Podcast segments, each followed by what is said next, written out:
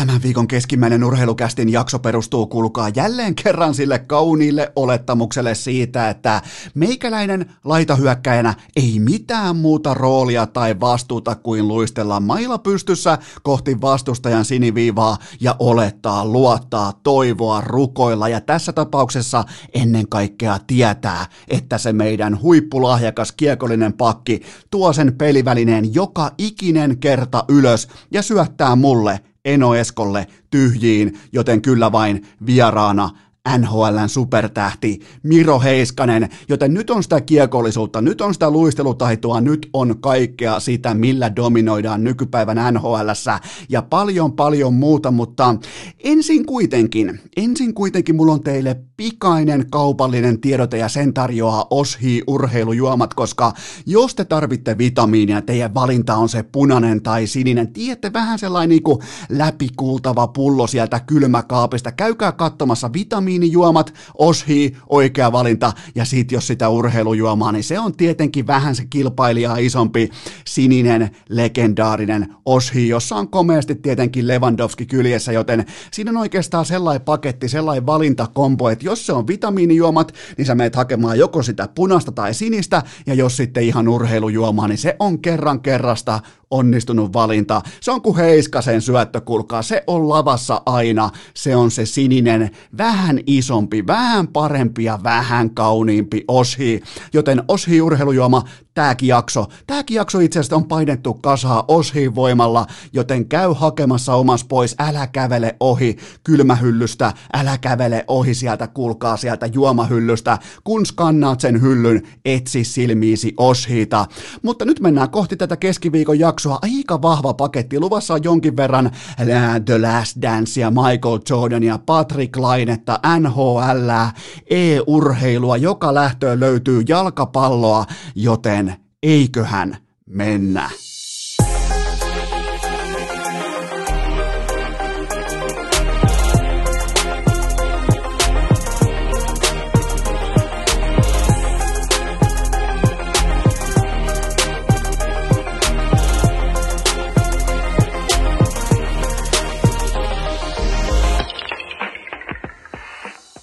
Tervetuloa te kaikki mitä rakkaimmat kummikuuntelijat jälleen kerran urheilukästin kyytiin on kutakuinkin keskiviikko 29. päivä huhtikuuta ja mä tein sen virheen, kuulkaa, että mä menin kertomaan teille, menin jopa vähän niin kuin repostelemaan, että nyt on, kuulkaa Enoeskolla, nyt on uusi mikseri, on valoja, on vipuja, on liukuja, on kaiken näköistä jännittävää, että nyt on investoitu. Ja mä olin just siellä Himalajan huipulla podcast vuoden huipulla ja mä mietin, että no tätäks se arki nyt sitten on ja tätäks se nyt sitten ihan oikeasti on täällä huipulla, niin kun on tehty näitä mittavia hankintoja ilman jopa Business Finlandia Indian sadan kilon apupakettia pystyin tekemään tuottajakopen kanssa. Ei tarvinnut edes myydä tuottajakopea. Ei edes hakea tuolta pakastimesta legendaarisia tuottajakopen X-kiviä ja myydä niitä ulos, vaan pystyttiin ostamaan ihan omillamme uusi mikseri ja ajateltiin, että jumalauta, tästä se lähtee ja nyt ollaan huipulla, niin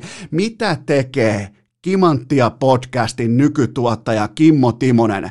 Se ostaa koko helvetin kalpan itelle, ei pelipaitaa, ei mitään viiriä tai julistetta. Hän menee ja ostaa koko kalpan itselleen. Joten aina kun laitetaan niitä nallekarkkeja siihen legendaariseen karkkikaupan vaakaan, niin ne ei useimmiten mene tasa. Ja tässä kohdin taas nähdään se kilpavarustelu, että itse kun yrittää vähän niin kuin saada breikkiä tai pystyy piskuisena kästinä haastamaan näitä isoja jättiläisiä ja tuotantoja, niin kyllä sieltä tulee Timosen Kimmo ja painaa ja ostaa koko kalpan. Mä en nyt oikein pysty sanomaan, että miten kalpan ostaminen tekee kimantista teho... No kyllähän se muuten tekee. Omistaja tällaisella niin kuin äh, Pohjois-Korean diktaattorin tyylillä, huom, kuolemattoman diktaattorin tyylillä, äh, ilmoittaa kaikille, kella on äh, kalpan lisenssi, niin ihan kaikkeen on pakko kuunnella jokainen kimanttia jakso 18 kertaa läpi. Ja sehän on siinä. Eli näillä pötikkäreisillä, pötikkäpohkeilla Kimmo Timonen on lähtenyt aivan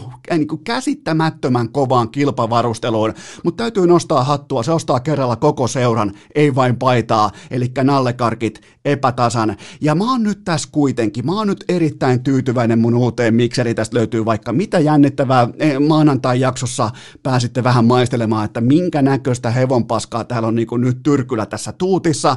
Mä säästän teidät välijingleiltä näiltä osin, koska mulla on teille ihan oikeatakin asiaa, ja se on se, että Aleksi Virolaisen vierailu otettiin niin käsittämättömällä niin kuin huumaavuus e-heijari asteikolla vastaan, että mä en voinut koskaan kuvitellakaan, että Mulla on ollut todella paljon täällä vieraita, jotka on omissa ammateissaan ihan maailman huipulla ja on ollut tällaisia suomalaisille perinteisiä kestomenestyslajeja, kuten vaikka jääkiekko, Mikko Rantanen, kumppanit. Mä, mä en voisi koskaan voinut kuvitella, että e-urheilijan, Counter-Strike-pelaajan vierailu herättää noin lämpimän aallon jossain inboxissa tai missä tahansa, ja se oli kova juttu, koska nämä on aina vähän riskejä lähteä, kun kuitenkin oma leipä ja voi on voimakkaasti siinä perinteisen urheilun maailmassa, vaikka kyllä mäkin nyt yritän tehdä teille, aina on tehnyt Ense-raportti, on tehnyt OG-raportti, on periaatteessa tehnyt teille puolitoista vuotta jo niin kuin Aleksi B-tyyppistä raporttia, mutta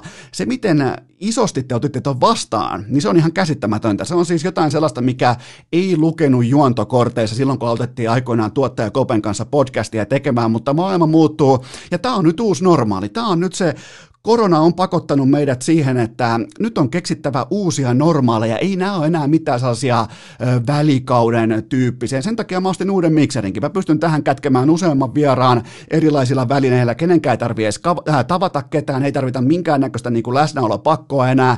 Ennenhän siis tuolla mun matopurkki ja lanka mikserillä oli pakko mennä hyvä, ettei viikoksi asumaan vierailijan luokse, että saadaan varmasti jonkinnäköistä laatua narulle, joten tota, eteenpäin menty, mutta korona pakottaa meitä uusiin normaaleihin. Nyt ollaan niin kuin jo käytännössä mun papereissa, kun mä katson ylipäätään ratkaisuja, mä katson uusia toimintamalleja, uusia tällaisia käyttäytymismalleja. Mä kävin vaikkapa eka kertaa suurin piirtein kahteen kuukauteen kuntosalilla. Mun toi tota, ihan oma paikalli kuntosali oli avattu mä kävin vähän katsomassa, että miten on ehditty adjustoitua ja se saattaa kulkaa olla ihan uusi normaali, että vaikka joka toinen juoksumatto on pois päältä, äh, jokaisen äh, painopisteen, tai mikä ne nyt on siis punttipisteen kohdalla on näitä desifiointiliinoja, siellä on desifiointiaineita, ja jos jotain hyvää, tässä ei ole siis mitään hyvää tässä koronassa, mutta jos jotain hyvää pitää väkisin kaivaa sieltä jostain laatikon pohjalta, niin olkoon se nyt kuitenkin se, että ihan kaikki, ei siellä salilla ei siis ollut varmaan kuin ehkä noin kymmenen asiakasta samaan aikaan, mikä oli mun mielestä siis todella mukava siis se, että aina pysyy etäisyys vaikkapa viisi metriä seuraavaan, mutta ihan jokaisen, ja sen verran on koronakyttä jäänyt Seppäsen pojassakin, että ö, oli ihan itsestään selvää, että jokainen asiakas, jokainen harjoittelija treenaa ja desifioi kaikki laitteet kaikkien käyttöjen jälkeen, vaikka sehän on ennenkin ollut toivomus, mutta siihen laitteeseen on suurin piirtein pitänyt Herran Jumala oksentaa, että se mennään pesemään. Niin jos jotain hyvää, niin hygienia, käsien peseminen, erilaisten julkisten niinku, yhteiskäyttötarvikkeiden putsaaminen, desifiointi, kaikki tämä, niin Mä tervehdin sitä kaikkea aikamoisella lämmöllä, koska myöhemmässä pitkässä juoksussa tämä taas tulee vaikuttamaan vaikka influenssa-aaltoon, kaikkiin tällaisiin, mutta toivotaan nyt kuitenkin, että tämä korona menee jollain aikataululla ohi. Toivotaan sitä, että kaikkien ei tarvi nyt kuitenkaan aloittaa CS-ammattilaisuutta, vaikka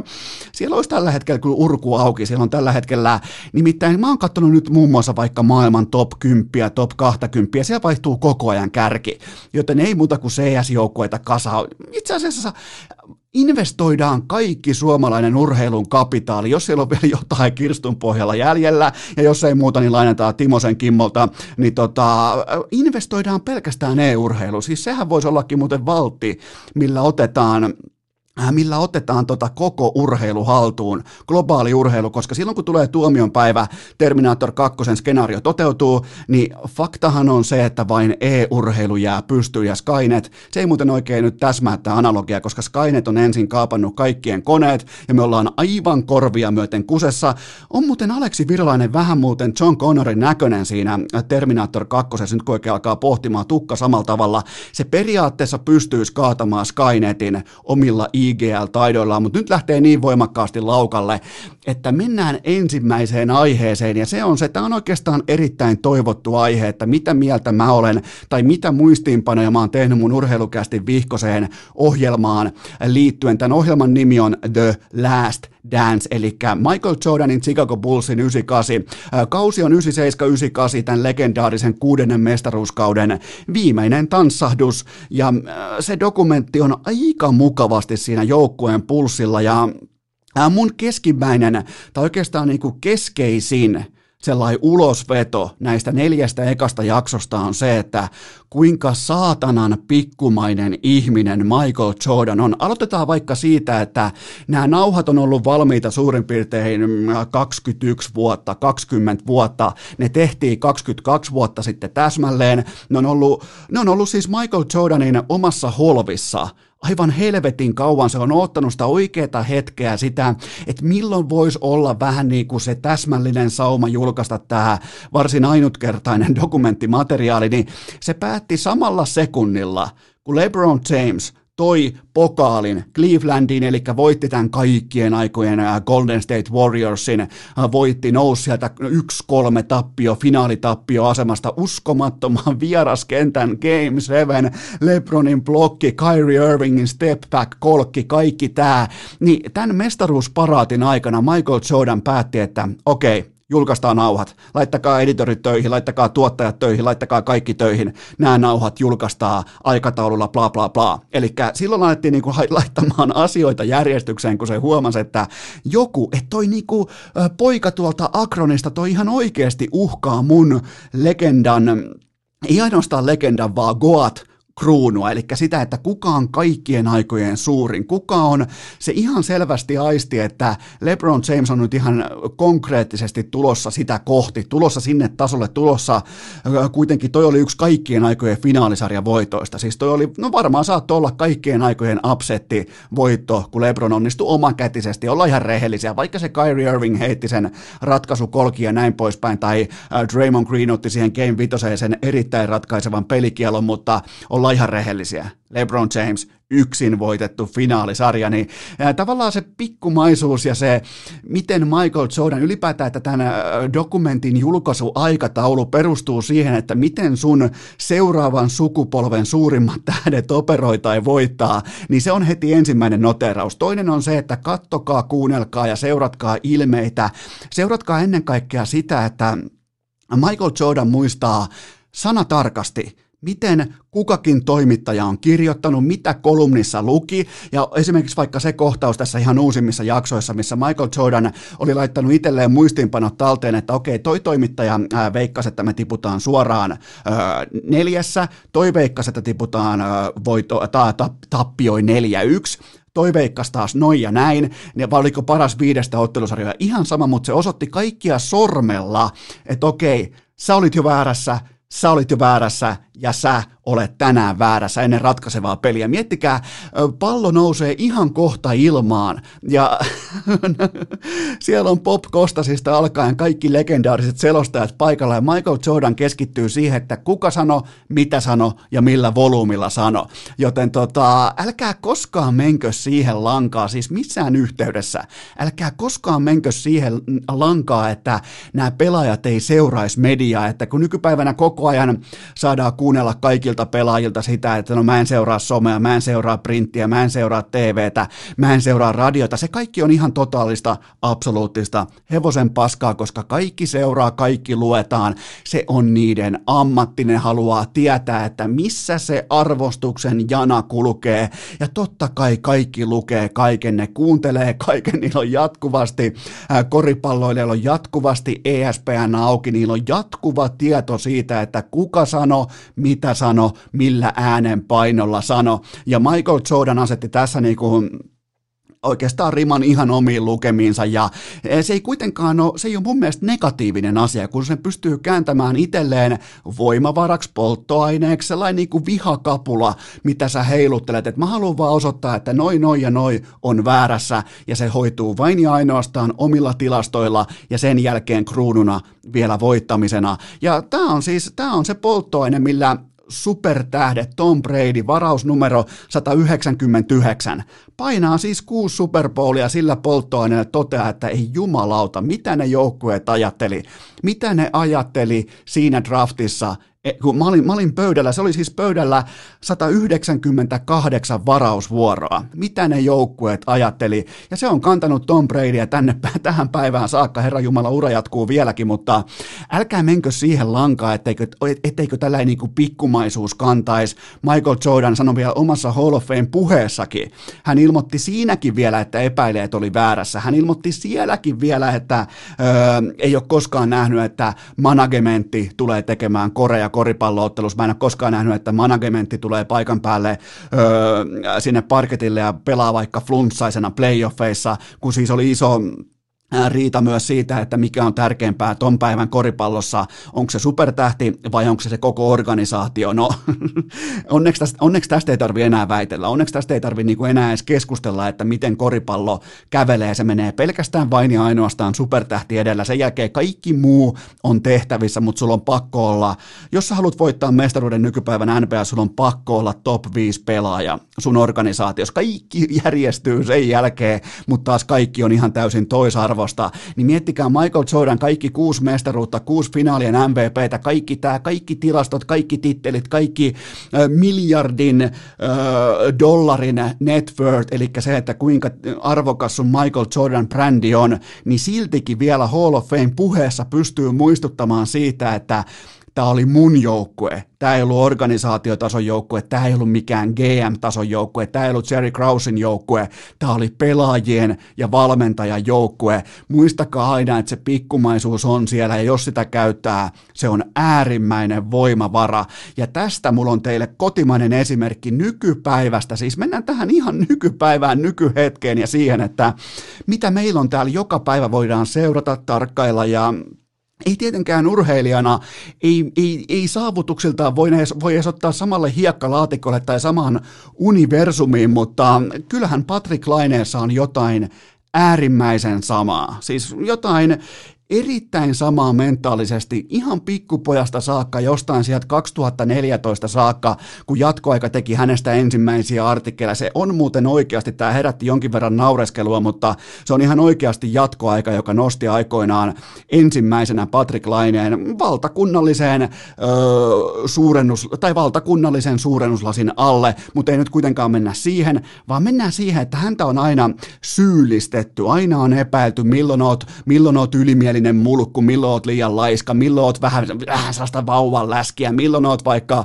liian hidas, milloin et tee töitä omalla alueella, milloin sua ei kiinnosta, milloin sua ei kiinnosta sun joukkuetoverit, milloin sä heität sun pelikavereita bussin alle, milloin sä uhkaat vetää vaikka U18 maajoukkueen coachia turpaan. Siis kaikki tää, kaikki tää epäilys, kaikki tää niinku hevonpaska siinä ympärillä, niin se kaikki on ajanut Patrick Lainetta tähän pisteeseen saakka, yksi kaikkein aikojen parhaista sisääntuloista NHL uralla, siis maalipoliittisesti, ihan ehdottomasti. Numerot ei valehtele. Mä voin valehella, tuottaja Kobe voi valehella, mikä tahansa analyysi, silmämääräinen analyysi voi valehdella, mutta ne laineen numerot, ne ei valehtele. Ja sitten kun se menee kauppaan, se tekee kaksivuotisen diilin suurin piirtein 14 miljoonaa, niin ei se tarvi Lamborghinia, ei se etenkään se ei tarvi kirkkaan keltaista Lamborghinia, mutta se tarvii, tarvii nimenomaan, se on statement, se on laineen, se on laineen tällainen niinku lausunto kaikille niille, jotka vittuili, huuteli selän takana, epäili koko tämän niinku kuusi vuotta, viisi vuotta etukäteen sitä, että ei ole riittävän hyvä tossa tai tossa, niin Laineen Lamborghini on paljon samaa tällaista tematiikkaa kuin Michael Jordanin näissä sen äh, Ferrareissa ja Porscheissa ja kaikessa siinä, että hei, mä tein sen, mä oon täällä, mä, mä oon saavuttanut tämän pisteen, mä oon saavuttanut, se on aina statement, kun tehdään jotain tällaista, ja, ja Laine on taistellut nimenomaan samoja odotusarvoja vastaan, että ei ole siinä tai tuossa riittävän hyvä. Ja, ja sieltä se tietyllä tapaa se armoton muisti, se pikkumaisuus, se on ajanut laineen siihen pisteeseen saakka, että kun pitää alkaa miettimään nykypäivän NHLn vaarallisimpia maalintekijöitä, niin se nimi on siellä automaationa. Niin sen takia se meni osta, ei se mihinkään tarvi Herran Jumala Lamborghinia. Ei, sillä ei ole mitään käyttöä etenkään kirkkaan keltaisella. Mutta se on Patrick Laine ja se on tämän maan urheilussa todennäköisesti ihan totaalinen niin kuin, yksarvinen siinä mielessä, että ei ole toista, kukaan muu ei kanna kaunaa, ei kanna tällaista pikkumaista historiaansa mukanaan, että haluaa osoittaa, haluaa vaan tukkia turpia yksi kerrallaan ja muistaa kaikkien nimet ja esittää se, mikä on yhteistä Jordanissa ja, ja, ja tota Patrick Laineessa. Onpa muuten jännä puhua näistä kahdesta ylipäätään samassa lauseessa, kun toinen oli voittanut kaiken siihen mennessä, kun toinen syntyi. Mutta joka tapauksessa äh, se, että ulkopuolelle kuitenkin esitetään rentoa, kävellään rennosti, puhutaan, tiedätkö, vähän tuosta suun, niin kuin suupielen tuosta reunasta, vähän heitellään kevyitä sinne tänne, puhutaan rennosti vahvalla murteella, näin poispäin, mutta hei, muistakaa aina, että siellä sisällä muhii se armoton tappaja, nimenomaan se, joka, joka haluaa olla nimenomaan aina itse tilastokärki ja voittaa. Siinä järjestyksessä olet tilastokärki, voita sitten Michael Jordan, Patrick Laine ja yhteenvetona vielä se, että älkää koskaan usko, kun joku pelaaja sanoo, että mä en lue mitään, mä en kuuntele mitään, mä en katsele mitään. Kaikki luetaan, kaikki kuunnellaan, kaikki, kaikki sisäistetään, muistiinpanot tehdään, näillä on kuulkaa norsun muisti kaikilla näillä supertähdillä, oot sitten Michael Jordan tai Patrick Laine. Keskiviikon nurheilukääst, kun hieman hitaampikin ymmärtää, että tämäkin viikko sujahti keskelle lahjetta. Nyt sitten kaikki tosielämän Patrick Laineet ja Michael Jordanit hereillä, koska tämä on kaupallinen tiedote ja tämän tarjoaa Humble Smoothiet, koska eihän sen parempaa juomaa. Siis kun sulla on aamupala, niin mä takaan, mä lupaan, mä annan garantiin, tää on Game 7 garantii Eno Eskolta, että sä et voi valita yksinkertaisesti parempaa aamupala juomaa kuin Humble Smoothien. Mun rankin kärki tällä hetkellä on mango, sen jälkeen tulee ananas kookos, sen jälkeen tulee vihreä ja kyttäysasemissa por porskuttaa Maria, mutta mä suosittelen, jos pitää jollain aloittaa, jos pitää jollain lähteä louhimaan, niin äh, kyllä kun tilaa tuommoisen paketin verran mangoa, paketin verran äh, tota, ananaskookosta, niin kyllä sen jälkeen, sen jälkeen on aamupala tikissä ja ei se vaadi mitään sen kummosempaa ylivoimaisesti, siis täysin ylivoimaisesti paras smoothie tähän kesään. Oot sitten lockdownissa, kohta päässä ehkä käymään vähän jo, äh, vähän jo yksi jossain puistossakin, voidaan käydä vaikka pikku kahden hengen hengen piknikillä tai jotain vastaavaa, niin sinne mukaan Hambolia. Hambol on todella hyvä. Ei kuitenkaan, äh, se on nöyrää, mutta ei nöyristelevää. Se on nimenomaan sitä, että puhuttiin äsken kahdesta sellaisesta urheilijasta, jotka osoittaa tai olettaa tai joskus jopa niin kuin vähän esittää, että ollaan rentoja, ollaan jopa paikoin vähän nöyriä, mutta paskan marjat ei ikinä kuitenkaan nöyristeleviä.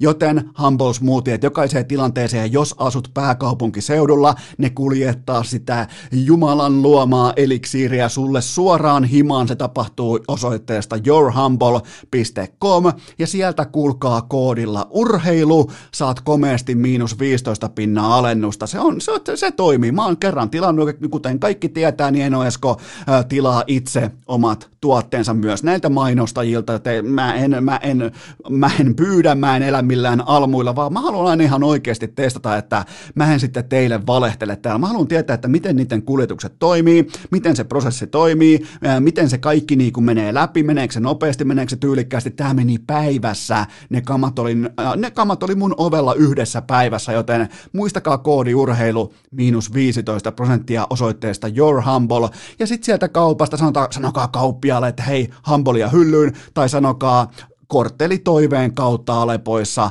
Kirjoittakaa siihen Humble ja tilatkaa vaikka mangoa ja tilatkaa vaikka ananaskookosta, mitä tahansa. Miksei myös vihreitä ja marjaa, ne on kaikki hyviä, mutta tehkää korttelitoiveita. Se on siis kaikista tehokkain tapa ö, saada siihen just sun lähikauppaan ne tuotteet, mitä sä haluat. Joten tilatkaa Humbleia, ostakaa Humbleia, mennään eteenpäin.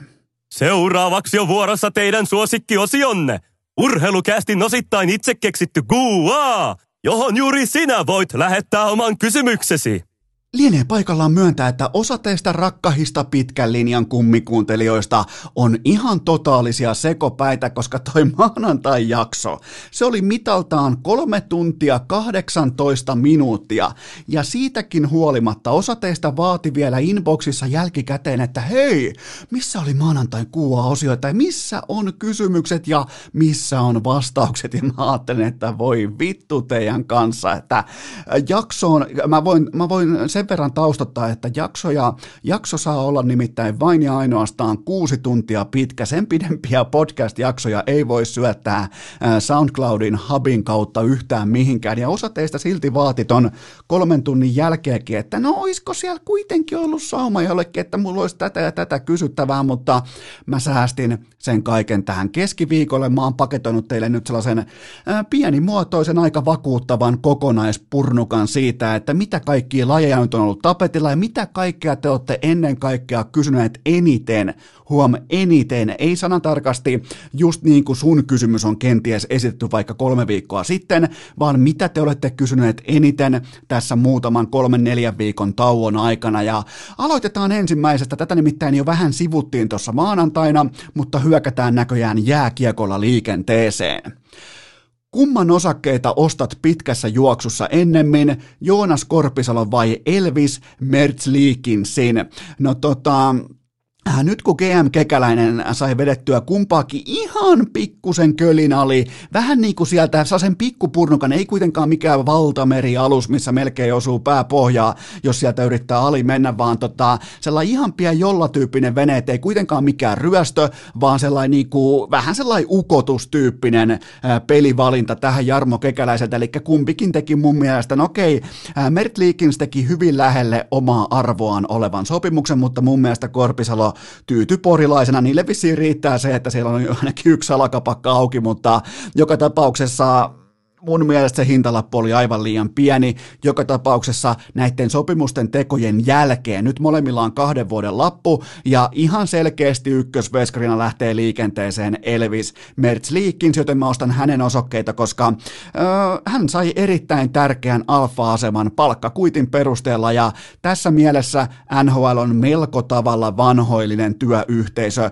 Ne numerot siinä lapussa, ne merkitsee yllättävän paljon. Tästä on historiassa luku lukuisia esimerkkejä, että aina voidaan puhua kauniisti siitä, että kuinka on tasainen veskariasetelma, se on kulkaa ihan sama kuin baseballissa tai jenkkifutiksessa, jos sulla on kaksi, jos sulla on palkkaero, selkeä vaikkapa syöttäjien välillä, niin kyllä se palkkaero, se dollariero määrittelee sen, että kumpi on alfa, kumpi on ykkönen ja kumpi on kakkonen, joten näillä ehdoilla kaiken tämän jälkeen mä ostan Mertz Leakinsin osakkeita ennemmin kuin porilaisia Joonas Korpisalon osakkeita, vaikkei nekään huonoja on, mutta joka tapauksessa tämä meni nyt voimakkaasti Elviksen suuntaan. Seuraava kysymys. Mitä odotuksia Teräväisen ja Korhosen golfmatsiin? Katsoitko Lainen vastaan Välimäen? Mitä muistiinpanoja teit? No tuota, ensin vaikka arvio tästä Laineen golf-sessiosta, niin ö, meillähän useimmiten analyytikoilla, kuten vaikkapa minä ihan tältä niin kuin golf-analyysin huipulta, niin meillähän monasti käy sillä tavalla, että hyvä ja erinomainen sekoittuu keskenään, mutta kyllähän me ihan kaikki siis. Kyllähän me paska tunnistetaan aina ja kyllähän se oli siis, ei, ei siis edes laiturilta järveen. Ei, ei, ei Herran Jumala siis. Ne, ne, mä, mä ymmärsin jossain vaiheessa, että niinku, tämä kärsimysnäytelmä luojan kiitos jatkuu vain sen ö, yhdeksän reikää ja se oli jatkuvasti niin kuin sellaista ikuista takaysiä, mitä siinä louhittiin menemään.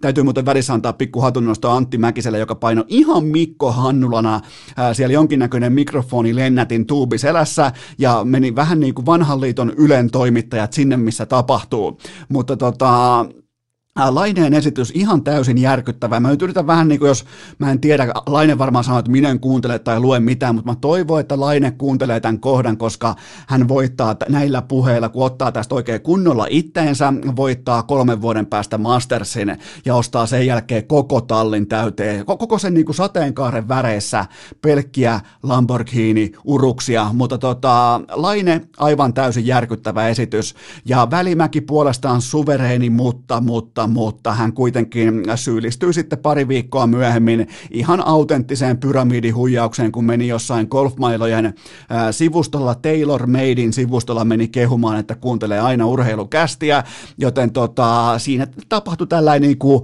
pieni ruutuhousuun paskominen sitten niin kuin, väylällä 17, että siihen asti meni kaikki hyvin, mutta Välimäki kuitenkin ei virheettömästi tästäkään keissistä lopulta ulos. Sitten tämä Teuvo Teräväinen vastaan Mikko Korhonen, Mä päätin tuossa Lainekeissin yhteydessä sen, että mä lyön näitä ammattigolfin pelaajia millä linjalla ja millä ehdoilla tahansa näihin otteluihin. Sieltä vaikka tälläkin hetkellä hyvin todennäköisesti, kun kuuntelet tätä, löytyy jo Kulpetilta kertoimet, mutta tota, se välimäki miinus kuusi ja puoli lyöntiä Patrick Lainetta vastaan oli, siinä oli sellainen kymmenen lyönnin heitto lopulta vielä senkin päälle, kun Laine oli muistaakseni plus 16 tai plus 160 vai mitä helvettiä. Onko se muuten, onko kellään muuten varmaa tietoa siitä, että Patrick Laine on lopettanut jo sen rundin? Et jos joku on vaikka siellä Nokialla päin, niin voiko raportoida joku sieltä ihan, mie- jos meillä on mies paikan päällä, niin voi, voiko joku nyt ystävällisesti vahvistaa sen, että Patrick Laine on lopettanut tämän kyseisen golfkierroksen? Mutta joka tapauksessa mä aion lyödä Mikko Korhosta ihan millä tahansa kertoimella, linen, linellä tai ehdoilla, koska nämä lätkän pelaajat, vaikka Teuvo on sählyteuvo, Teuvolla on muuten, yksi täytyy muuten, mä oon skautannut, vuosien takaa nimittäin Teuvo Teräväisellä on omalla parvekkeellaan golf-viheriö. Eli siinä voi puttailla ja hioa sitä, äh, hioa sitä lähipeliä ja tällaista, mikä nyt ei laineella ollut ihan mitenkään järkyttävän kova valtti tuossa aiemmassa ottelussa, mutta Äh, muistakaa se kuitenkin, jos lyötte Korhosen puolesta, että Teuvolla on sentään niin kuin jonkinnäköinen tuntuma siitä, että miten päin mailaa pidellään kädessä. Joten tota, nämä on kuitenkin hyviä. Mä annan näille, niin kuin, nämä on viihdettä, nämä on sitä, mitä just nyt, esimerkiksi vaikka miksi mä oon just nyt tällä hetkellä olemassa. Mä tuon teille äh, maanantai, keskiviikko, perjantai, mä tuon teille viihdettä. Mä tuon teille jonkin syyn, mistä te voitte vaikka tuntea hetken aikaa, että kaikki ei mekkää päin persettä. Joten tota, näille ehdot, enkä nyt, eikä tarvi siis äh, nuoleskella Viasattia ja Viaplayta, koska ne on mun yhteistyökumppani, vaan totean vaan, että näillä hetkillä, kun kaikki muu on viety, niin pitää keksiä, pitää adjustoitua, pitää luoda uutta. Ja kyllä näissä on tietty, niin kuin Teräväinen vastaa Korhonen, Välimäki vastaa Lainen, niin mä katsoin. Mä, mä, en, vois, mä en olisi voinut ikimaailmassa kuvitella, että mä katson golfottelua, jossa on vastakkain jääkiekkoilija ja golfin pelaaja. Ää, tuuli on 38 metriä sekunnissa luoteesta. Mäkinen juoksee Mikko Hannulan mikrofoniteline päässä ja repussa pitkin golfkenttää. Ja tota, ihan siis tällä niin kuin kaikki shit zone ainekset kattilassa ja ihan helvetin hyvää viihdettä. Ja täytyy myös nostaa hattua äh, Viasatin äh, videovelholle Niko Korkiakoskelle, joka paino todella kovaa näyttöä. Yksi kuvaaja, yksi toimittaja, tai siis yksi kuvaaja, yksi Mäkinen ja pelkkää dominointia, joten se oli vahva esitys. Ja pelkkää, pelkkiä plusmerkintöjä kaikille muille, tai oikeastaan plussaa myös laineelle, koska siellä oli plus 16, joten sinnekin vielä plussaa lopuksi. Mutta mennään seuraavaan kysymykseen. Loppuuko tämä Robert Heleniuksen uho koskaan? No tota, Heleniuksen tällä hetkellä ihan selkeästi, nyt hän on kuitenkin jo ihan konkaria, hän tietää, että siellä voi olla jossain vaiheessa se yksi tilipäivä odottamassa, mutta hän tekee tällä hetkellä ihan klassista nyrkkeily, tällaista verbaliikkataktiikkaa siitä, että hän yrittää puhua tätä matsia todeksi. Eli pysy jatkuvasti äänessä, käytä samaa retoriikkaa, niin aina lause kerrallaan, artikkeli kerrallaan, mediakierto kerrallaan, niin se muuttuu ihmisille todeksi se ottelu. Eli tässä on siis ihan, ja nämä on ensimmäisiä oikeasti taktisesti fiksuja muuveja 36-vuotiaan Robert Heleniuksen koko uralla. Tähän saakka se kaikki on ollut ihan siis lasten tarha paskaa, niin nyt on oikeastaan ihan jopa, mä, mä varmaan pelaisin mun kortit samassa positiossa täsmälleen samalla tavalla, joten tota, tähän mulla ei ole mitään nokan koputtamista, koska mä ymmärrän, mitä Helenius tekee. Tämän jälkeen mun on pakko todeta, että se ottelu, jos se, mä annan sille vaikka nyt viiden prosentin sauman toteutua, eli se toteutuu suurin piirtein kerran kahdesta kymmenestä, niin Ää, niin tota, mä en anna minkäännäköistä saumaa tietenkään menestykseen. En siis, vastassa on kuitenkin omassa primissaan oleva raskaan sarjan mestari, ja sitten on tällä, joka osui kerran jackpottiin jossain Brooklynissa, ja muuten otellut vastassa on ollut muun muassa vaikka WCn ovi, siellä on ollut vastassa vaikka kuollut hylje, RIP hylje, joten tota, sykkeet alas, mutta mut ymmärtäkää se, että mitä Helenius tekee. Hän yrittää puhua tätä matsia todeksi, jotta se johtaisi tilipäivään minä, sinä, kuka tahansa toimittaisi samassa tilanteessa täsmälleen samalla tavalla. Seuraava kysymys. Oletko samaa mieltä kuin Ika Lehkonen, että agenttien ahneus aiheuttaa nuorille pelaajille ongelmia?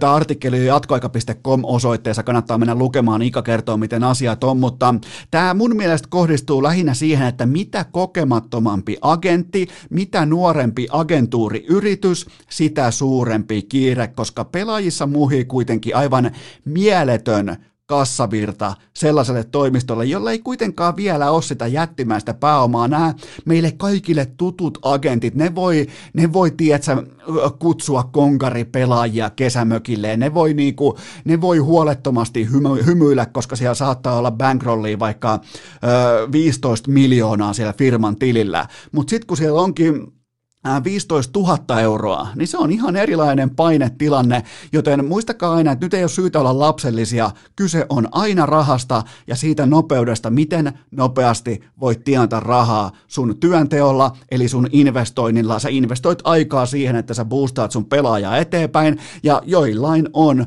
kiire siihen tilipäivään, ja Ika on siis oikeassa siitä, että että kiire on liian kova, mutta jos toi on teidän duuni, mieti, mieti itse tuohon duunin, että aika ja raha tavallaan niin kuin, valitettavasti kulkee täsmälleen samaa kaistaa pitkin, helvetin kovaa vauhtia eteenpäin ja sun pitää vielä pystyä niin kuin, laittaa korkea oktaanista bensaa sinne tankkiin, että mentäisi vielä kovempaa ja ei sulla välttämättä koko ajan ole mielessä verrattain kokemattomana agenttina se, että no mites 10 vuoden päästä, mites 20 vuoden päästä, vaan pikemminkin, että no mites 20 tunnin päästä. Joten muistakaa, ymmärtäkää aina molempi tai kumpikin puoli siitä kolikosta, koska siellä aina löytyy jotain myös sieltä taustalta, mutta, mutta tota, yhteenvetona vaan totean, että kiire on liian kova. On siis, tehdään harkitsemattomia päätöksiä perustuen ei mihinkään siitä, että onko pelaaja valmis NHLään vai ei. Muistakaa, niitä on todella, todella vähän näitä heiskasia, Patrick Laineita, Sebastian Ahoja, jotka voi vetää kamat päälle, on taso mikä tahansa, me ollaan valmiita. Joten tota, ei, ei siis sen kummempaa, mennään eteenpäin miten paljon Dana Whitea riipii se, että Bundesliga ehtii jatkumaan ennen UFCtä. Eli molemmilla lukee kalentereissa lauantai 9. päivä toukokuuta, mikä on ihan helvetin hienoa. Muistakaa, nämä tulee muuten Viaplaylta kumpikin laji, mutta, mutta, mutta Euroopassa tietenkin kello on sen verran edellä, että Bundesliga ottaa tämän niin sanotun ensimmäisen comeback-bonuksen itselleen, mutta kyllähän tämä on siis, Dana White on jahdannut nimenomaan tietoisesti tämän tämän ensimmäisen palaajan viittaa, mutta se mikä on hänen onnensa, niin kukaan USAssa ei tiedä, mikä Bundesliga on, etenkään kukaan UFC-faneista ei tiedä, että mikä helvetti Bundesliga ylipäätään on, joten tota, mä sanoisin, että Dana White on edelleen paalupaikalla ja uh, UFC sai siis lupa, luvat läpi Floridassa. Ja se mikä on mielenkiintoista Floridassa, niin miettikää, ne antoi VVElle, eli SmackDownille ja Rawlle ja ennen kaikkea Frestlemanialle. Ne antoi niille sen pinsin, sen luvan, sen sertifikaatin, että ne on niinku essential business, eli ne on siis pakollisia bisneksiä, vähän niin kuin vaikka ruokakauppa, vaikkapa tota, nämä niin kuin vaikka rautakauppa, tällaisia, siis mitä on pakko ihmisten kuluttaa arjessaan, niin tota, Vince McMahonin vapaa-painiorganisaatio, viihdepainiorganisaatio sai tämän pakollisen ja elintärkeän business leiman itselleen. Miettikää, siitä voi jokainen vähän kuvitella, että missä on saunottu, kuinka paljon on saunottu ja millä kävelyllä on nimenomaan tultu sinne saunaan, kun McMahon on tullut, tiedättekö, silloin vielä kun McGregor-fanit ei varmaan niin kuin kaikki tiedä, mutta sieltä se tulee se Strat-kävely, se on ihan uskomaton kävely, mikä sillä on, mutta tota, mä uskon, että UFC tulee jopa saamaan tämän Essential Business-leiman itselleen Floridassa, ja nehän pystyy siellä rullaamaan sitten niin monta eventtiä niin lyhyeseen aikaa, kun ne vaan haluaa, että nehän on julkaissut nyt jo kolme eventtiä.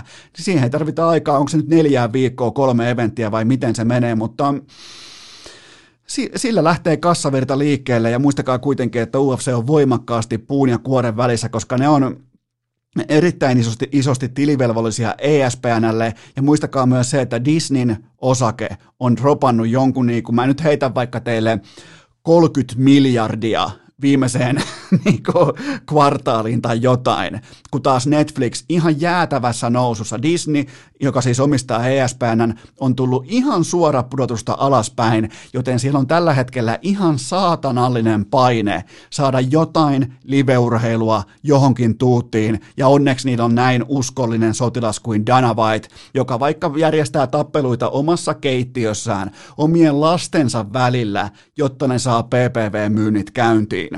Seuraava kysymys.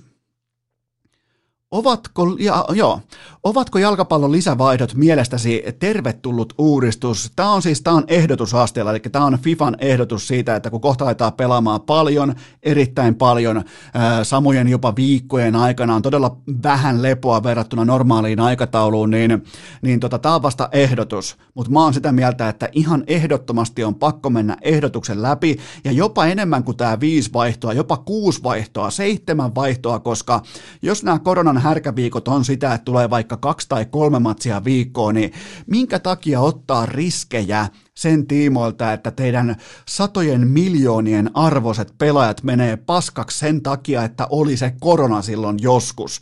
Joten tota, järkikäteen paljon vaihtoja käyttöön. Nyt on poikkeusajat. Kaikkien pitää adjustoida myös jalkapallon.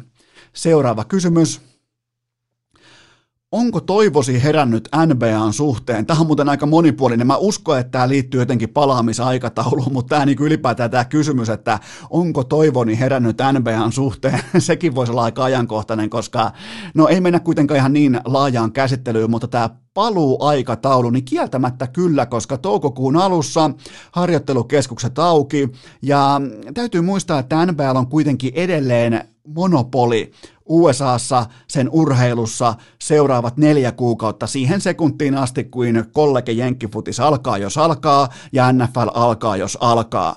Joten tota, siihen saakka NBL on käytännössä kaikki valtit omissa hihoissaan. Niillä on erittäin moderni johtaja, niillä on todella fiksuja omistajia todella paljon tuossa mukana, joten mä uskon, että NBA tulee tästä kaikesta ensimmäisenä, siis miten voisi sanoa, tulee ensimmäisenä siten ulos, että ei polta omia näppejään, toisin kuin vaikka UFC, ootan, että ne polttaa omat näpit, ESPN-näpit, kaikki näpit, mitä on Floridan alueella. Mä uskon NBA, mä uskon, että ne pystyy tekemään just nyt, just näillä hetkillä jotakin todella fiksua ja todella te- äh, turvallista ennen kaikkea.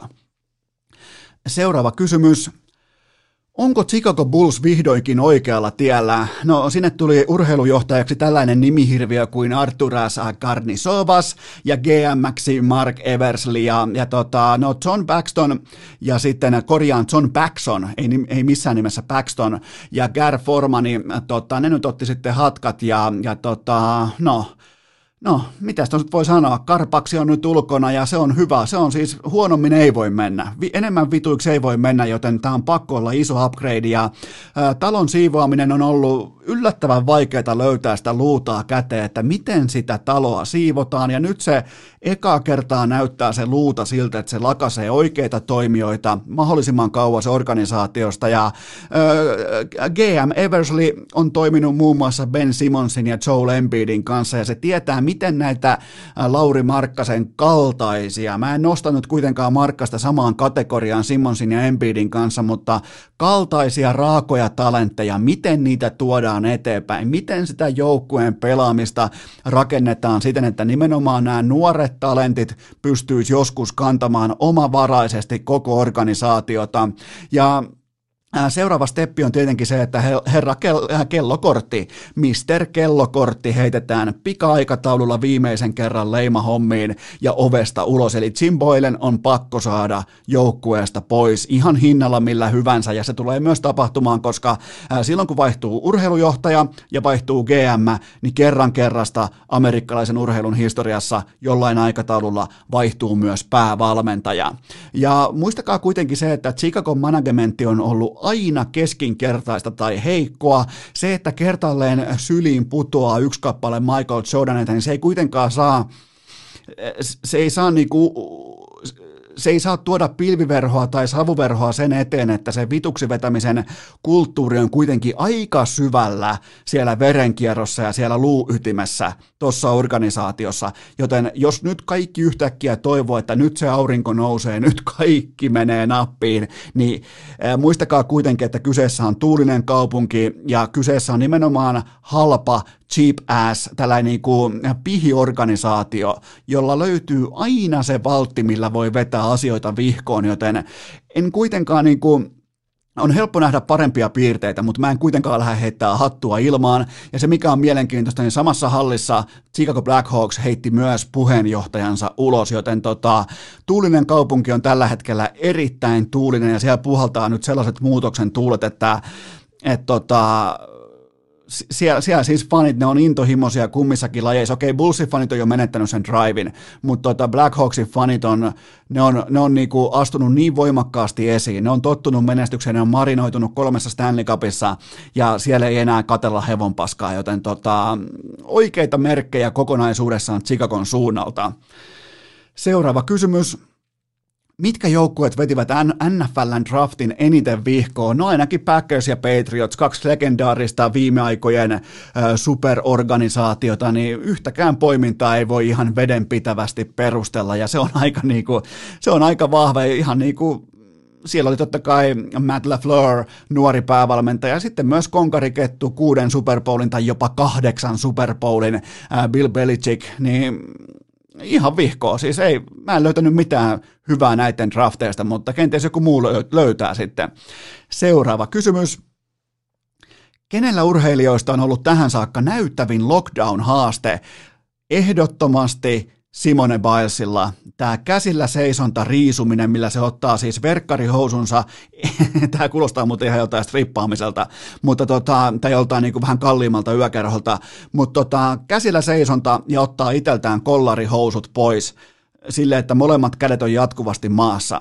Se tota, en nyt myönnä, että kokeilin ylipäätään niin kuin, eh, jonkin tuen varassa, että miten niin kuin ylipäätään saisi pöksyistää kiinni samaan aikaan varpailla, kun yrittää seisoa käsillä, niin herran jumala, onneksi ei ollut ketään kotona. Mutta seuraavaan kysymykseen mitä tästä nyt pitäisi ajatella, että Ense hankki Jampin itselleen? Okei, Jamppi Olkkonen tulee nyt sitten Enseen tai tuli jo Enseen ja tämä tarkoittaa toisin sanoen sitä, että joko X7 tai Aerial on kohta ovesta ulkona ja valve-oikeudenkäynti päättää aikataulun. Mä en anna siis Jampille minkäännäköisiä menestyssaumoja siinä valve-oikeudenkäynnissä, mutta katsotaan kuitenkin, että mitä, mitä käräjäoikeus noin niin kuin edes alustavasti siihen sanoo jollakin aikataululla, mutta Äh, täytyy kuitenkin muistaa se, että pelaaja-omistaja Aleksi Jalli päättää asioista mielivaltaisesti ja äh, Jampin kannalta millään muulla ei tässä kohdin mitään merkitystä kuin sillä, että onko hän vai eikö hän ole Allun suosiossa. Ja kysehän ei ole lopulta siitä, että onnistuuko Jamppi, vaan siitä, että saako Allu oikeastaan tämän itse aiheutetun vapaa pudotuksen loppumaan. Ja se on nyt, ja muistakaa ylipäätään se, että kaikki fokus, kaikki paine tulee kohdistaa Alluun, Aleksi Jalliin ja myös sitten, jos sanotaan vaikka, että ensin nousisi nyt sijoille vaikka maailmanlistalla äh, vaikka sijoille 1, 2, 3, 4 tai se voittaisi vaikka majorin tai jotain tällaista tapahtuisi, niin se on myös sitten Allun ansiota, koska nämä on sen päätöksiä. Se on omistaja, se on omistaja osakas, se on omistaja pelaaja, se tekee ne päätökset tuossa organisaatiossa, mitä tulee Counter-Strikeen. Ja tota, tällä hetkellä Allun, Allun arpakuutiosta löytyi Jampin sympaattiset kasvot, joten tota, häntä heiluttaa koiraa edelleen ja, ja tota, tulokset voi lukea tässä kohdin taulusta. Seuraava kysymys. Syyllistyykö Iltasanomien Niko Hartikainen pyramidihuijaukseen, kun teki kästistä uutisen? No tota, siellä on kyllä aika voimakasta e-heijaria ilmassa noin muutenkin, joten tavallaan niin kuin tämän kerran menköön nyt Hartikaisen tällainen niin kuin voimakas Aleksi B-uutisointi, mutta mm, sanotaanko nyt, että siinä jaksossa, tässä maanantai-jaksossa oli ihan oikeasti myös uutisen arvoista materiaalia, oikeastaan aika paljonkin, joten tota, onkohan muuten Niko Hartikainen jopa kummikuuntelija, koska aikaa, ihan kuin se olisi kuunnellut koko sen kaksituntisen, koska tota, ihan selvästi otti poimintoja myös, myös muista kohdista kuin tästä paljon puhuttaneesta ensäselkkauksesta, mutta tota, en laita vielä kuitenkaan pyramidihuijari listalle, kuten vaikkapa Sami Välimäki on siellä jo. Seuraava kysymys. Aleksi B, joo, Aleksi B-vierailu aiheutti meikäläisessä CS-kärpäsen pureman. Kysynkin nyt Enolta, että mitä selostusta matseissa pitää kuunnella, etten nyt täysin häpä, häpäise itseäni heti. Eli tota, äh, tässä siis kuuntelija nyt haluaa siis tietää, että vähän niin kuin tällä ikuinen, että äh, saat vaikka, saat vaikka vähän niin kuin askeleen jäljessä, jos sä kuuntelet vaikka NFL-matsia suomalaisella selostuksella, tai joillekin on siis ihan henkiä veri kuunnella NHL-matsia jenkkiselostuksella sopimuksella näin poispäin, niin mun lausunto tähän tilanteeseen nyt sinä rakas uusi CS-kuuntelija siellä tai CS-pelaaja siellä, niin, tai ei kun siis CS-fani, sinä uusi siellä, niin tota, Ehdottomasti Suomen parhaat selostajat on Telian, Tomi Rinne ja Fillari fetissi Johnson, eli Robu Johnson, jolla on jostain syystä koko ajan kiiltävänä se fillari siinä takana, kun se selostaa otteluita. Se on vähän sellainen, niin kuin, se on melkein red flagin arvoinen suoritus, mutta joka tapauksessa Tomi Rinne ja sitten Robu Johnsoni, siinä on vahva kaksikko ja on paljon muitakin hyviä ja mä kuuntelen aina Suomi-selostuksella, aina. Mä tuen suomalaisia yrittäjiä, mä, mä, mä haluan muutenkin, että mä haluan, että tekin kuuntelette, koska tää on niiden, tää on niiden ne on yksityisyrittäjiä, ne, niitä, ne tarjoaa selostuspalveluita, ja tota, mä kuuntelen niitä. Mua ei siis kiinnosta paskan vertaa jotkut, joidenkin teistä argumentit on mulle se, että mitä nämä on koskaan voittanut, tai jollain ESLn selostajalla on silloin vaikka kaksi majoria tai jotain, ei kiinnostaa hevon paskan vertaa niiden tilastot. Mua kiinnostaa vaan se, että Rinteen Tomphalla on kulkaa liivi päällä ja Fillari Fetissillä on siinä hyvä sininen polkupyörä vieressä, niin mä oon silloin kuivilla, mä oon silloin valmis katsoa CS. Se on se kokonaispaketti, millä mun e-heijari tavallaan optimoidaan näitä ankaria haasteita ja otteluita varten, joten luota samaan kaavaan, se ei mene vihkoon. Seuraava ja viimeinen kysymys. Joo, t- tätä on muuten tullutkin jo sivo, sivuttua, mutta ää, tuliko shokkina, että Suomen ensimmäinen salakapakka paljastui Porista? No mä kysyn nyt teiltä vaan, että eihän suljettu, tai mä niinku sen verran mä linjaan tähän, että miten sä ryyppäät Sien seitsemänvuotismestaruutta – suljetussa baarissa. Eihän siitä tule mitään. Karhua ei ole hanassa, kaikki menee vihkoon, mestaruus jopa kenties perutaan.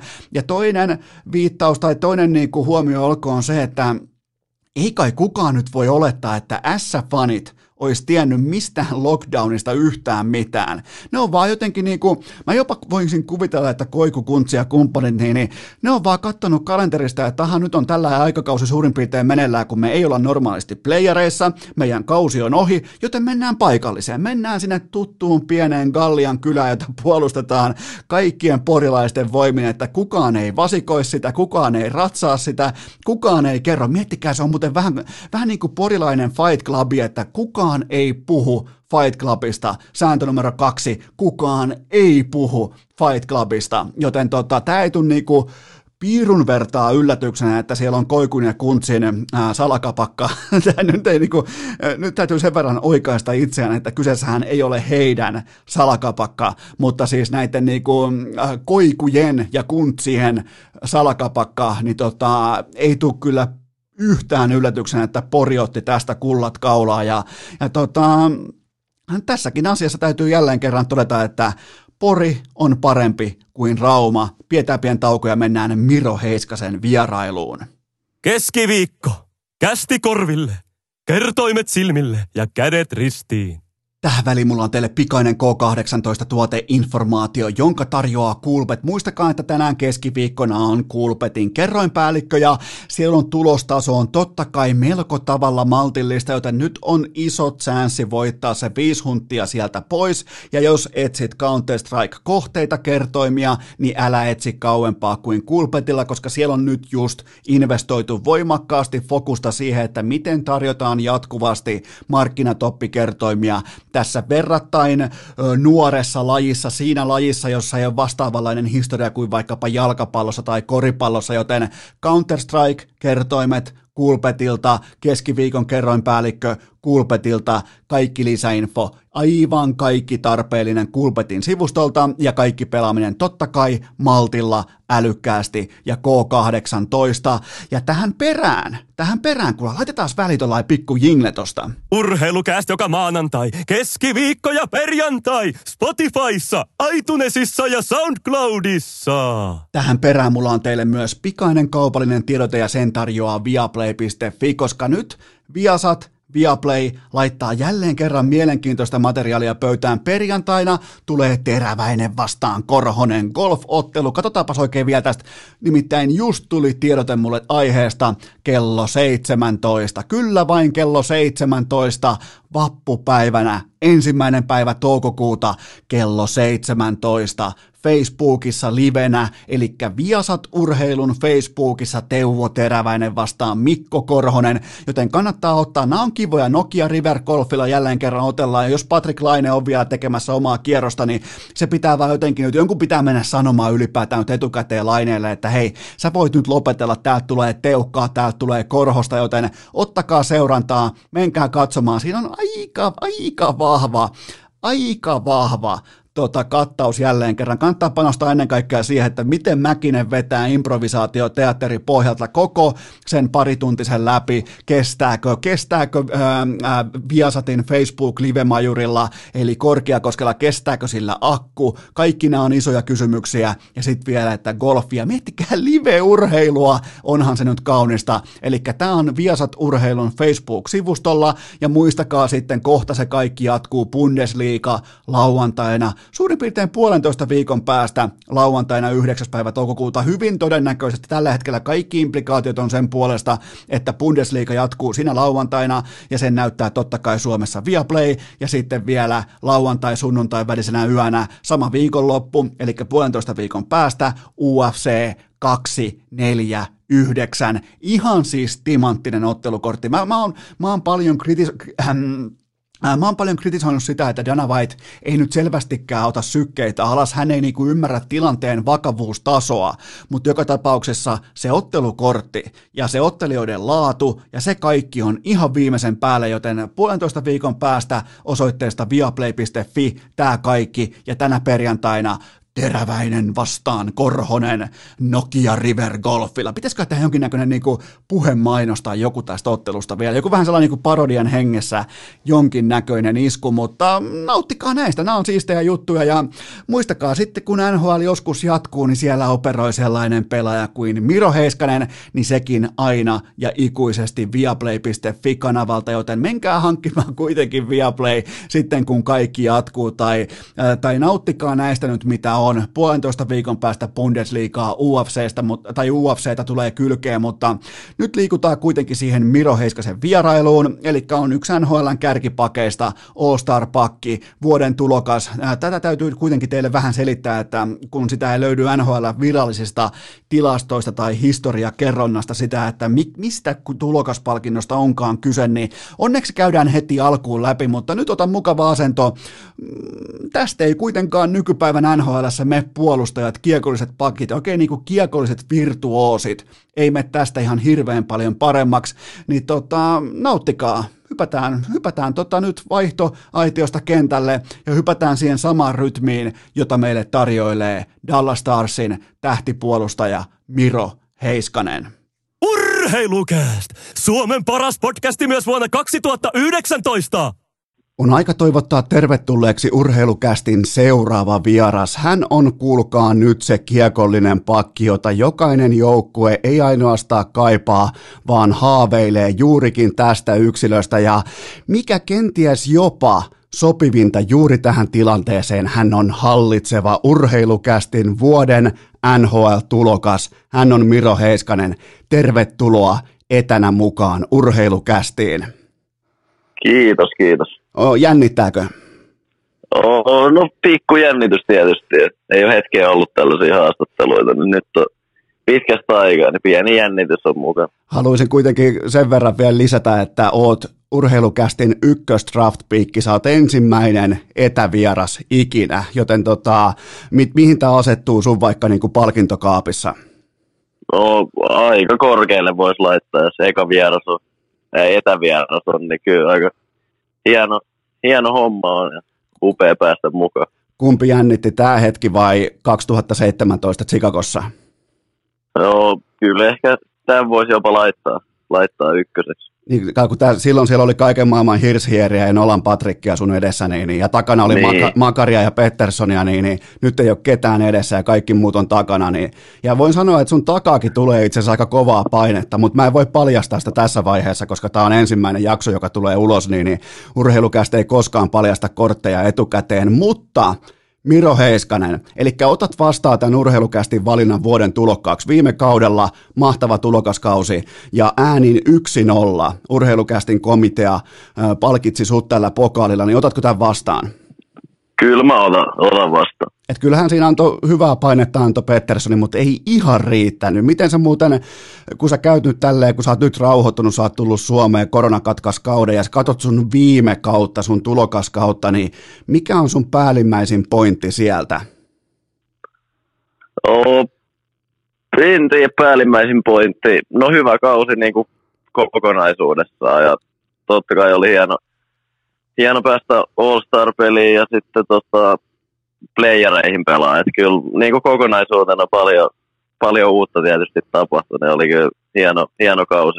Toihan oli siis kaiken kaikkiaan aika historiallinen kausi, koska ei näitä niinku ruukien pakkeja nyt ihan joka päivä kutsuta tonne All-Star-otteluun. No joo, on se tietysti vähän harvinaisempaa herkkua ja oli kyllä hieno, hieno sinne päästä, että ei ehkä ihan ekana ollut mielessä, kun tonne lähti, että pääsit, Käydään sitä, pääsit sinne heti käydään sitä tuossa kohta läpi, mutta mulla on sulle kaikista tärkein, vähän niin kuin voi sanoa jopa yleisökysymys, niin äh, tasan vuosi sitten nähtiin yksi NHLn historian eeppisimmistä playoff-parroista, niin voitko vähän kertoa, että tämä sun playoff-parta, joka herätti todella massiivista ihailua läpi urheilukansan, niin, niin minkä arvosanan annat omalle playeriparralles? Oh, mikä on tota, onko kymppi niin kuin täydet? No, ky- kymppi, on, kymppi on täydet ykkösestä kymppiä, ehkä laittaisin nelosen siitä. Oli kuitenkin kova työ tehty se eteen, mutta ei oikein lähtenyt. Oli, oliko se vähän, menikö ylilatauksen puolelle vai se ei vaan, niinku, se ei vaan lähtenyt siitä hy, hyppyrin nokalta sitten lentoon? Niin, se vähän ehkä meni ylilatauksen puolelle. Nyt on itse asiassa tällä hetkellä on ehkä parempi kuin viime. Aha, se viime on... vuonna on tullut niin kehitystä tässä vuoden aikana. Myöhäinen puberteetti iskee vielä tässä vaiheessa. Ky- Kyllä. Dallas tiesi, että sä oot kasvujässä, mutta tota, jos sitä muuten katsoo sitä sun playoff-partaa sivusuunnasta, niin siitä näkyy ihan selvästi, että siinä on partaa, joten jos joku fani haluaa vielä niin kuin mennä maalikameralle, niin kyllä se löytyy sieltä. Kyllä se löytyy. Okei, mennään tuohon juhannukseen 2017. Ja mä muistan, koska sulla oli tosi paljon totta kai tällaisia underground-faneja, muun muassa vaikka HIFK-fanit laittoi mulle inboxiin, laittoi mulle viestiä, että hei nyt sit Seppänen tarkkana tämän Heiskasen kanssa, että ota, ota tosissaan tämä Heiskanen, tämä on ihan saatanan hyvä. Ja mun täytyy myöntää, että siinä kohtaa niillä tiedoilla, niillä muistiinpanoilla mä en ollut valmis tällaiseen läpimurtoon, mutta tiesitkö sä silloin juhannuksena 2017 Chicagossa, että Dallas Stars poimii sut numerolla kolme?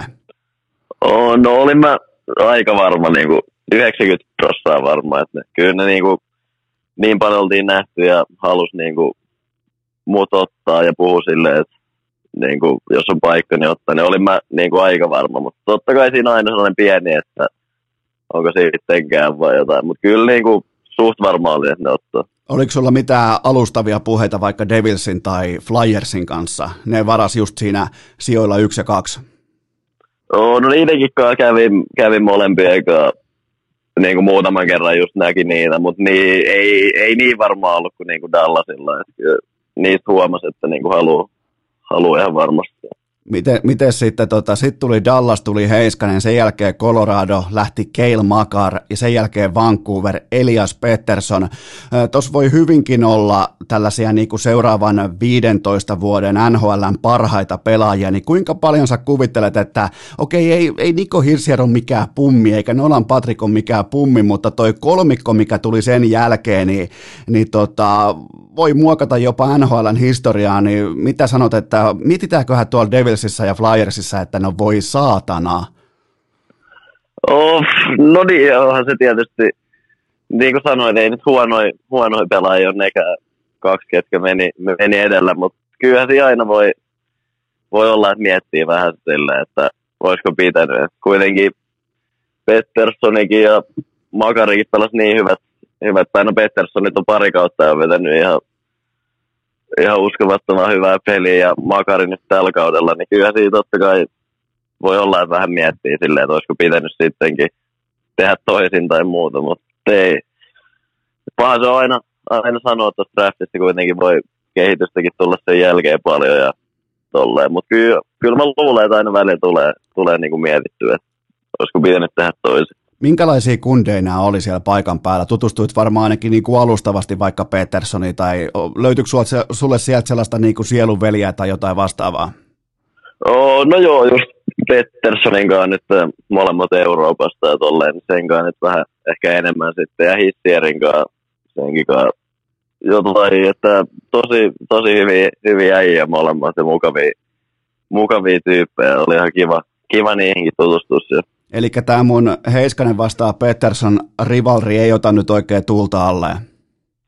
Ei se mikään ihan älytön rivalri on. Enemmän ehkä niinku kaveri, kaveri mielessä, että ei, ei mikään ihan henkeä ja vereä taistelua. Niin. E-, e- eli suosittelet, että jatketaan sillä te- teemalla, että Gooni Kotkaniemi hoitaa tämän Petersonin? Kyllä, kyllä ehkä se on silleen. Joo, kävitkö Chicagossa kuuluisissa pihviravintoloissa? Siellä on pakko käydä pihvillä, niin kävitkö silloin draftin aikana syömässä näissä kuuluisissa paikoissa? Oo, jossain pihviravintolassa mä kävin, mutta en, nyt en nimeä kyllä muista, missä kävin, mutta kyllä jotain, jotain pihviä tuli vedetty ja oli, oli kyllä hyvä. Oliko, muista. oliko muuten ensimmäinen kerta, kun olit Jenkeissä? Ei, ei ollut. Mä oon pienen aika paljon niin kuin ollut just turnauksia tolleen Jenkeissä ja olisiko meillä U18-kisatkin taisi olla ne oli Jenkeissä, Nord Dakotassa, niin ei, ei ollut eka kerta. Sä olit vähän niin kuin jopa matkanjohtajana ja oppana, kun olit niin konkari. Kyllä, näin voi sanoa. Okei, sä päätit jäädä Helsingin IFK, mikä osoittautui myöhemmin sitten ihan täsmälleen oikeaksi päätökseksi. Ja käydään tismalleen kaksi vuotta. Kelataan nyt kalenteria tasan kaksi vuotta taaksepäin. HIFK on kevät, 14 playoff-matsia, 9 paunaa ja tuommoinen vaatimaton puoli tuntia per peli. Niin tiesitkö ton playoff-kevään jälkeen, siihen tuli totta kai vielä lätkän MM-kisat, kylkeä aikuisten kisat, niin tiesitkö sen jälkeen, että ok, mä oon nyt valmis? No kyllä mä jo oikeastaan tiesin, että kun kausi, kausi meni kuitenkin niin hyvin ja pystyi pysty niin paljon pelaamaan ja niin hyvin joka ilta, että kyllä siinä niin kuin, sen jälkeen oli aika hyvä, hyvä itseluottamus lähteä sitten tonne, tonne Jenkkeihin ja kyllä siinä niin kuin, heti, heti playoffien jälkeen tiesi, että niin kuin on, alkaa olemaan valmis nyt sinne, että kyllä se jää hyvällä, hyvällä itseluottamuksella sai lähteä. Mietit se koskaan 18-vuotiaana, no puolittain tuommoisena aika siloposkisena räkänokkana iltaisin playoff-matsien jälkeen sitä, että holy fuck, että mähän kannan HIFKta mun reppuselässä tosi peleissä, vastaan tulee kärppiä, kumppaneita, kaikkia, niin se oli siis yksi parhaista playoff-keväistä siis yksilötasolla, varmaan pakkin osalta koskaan.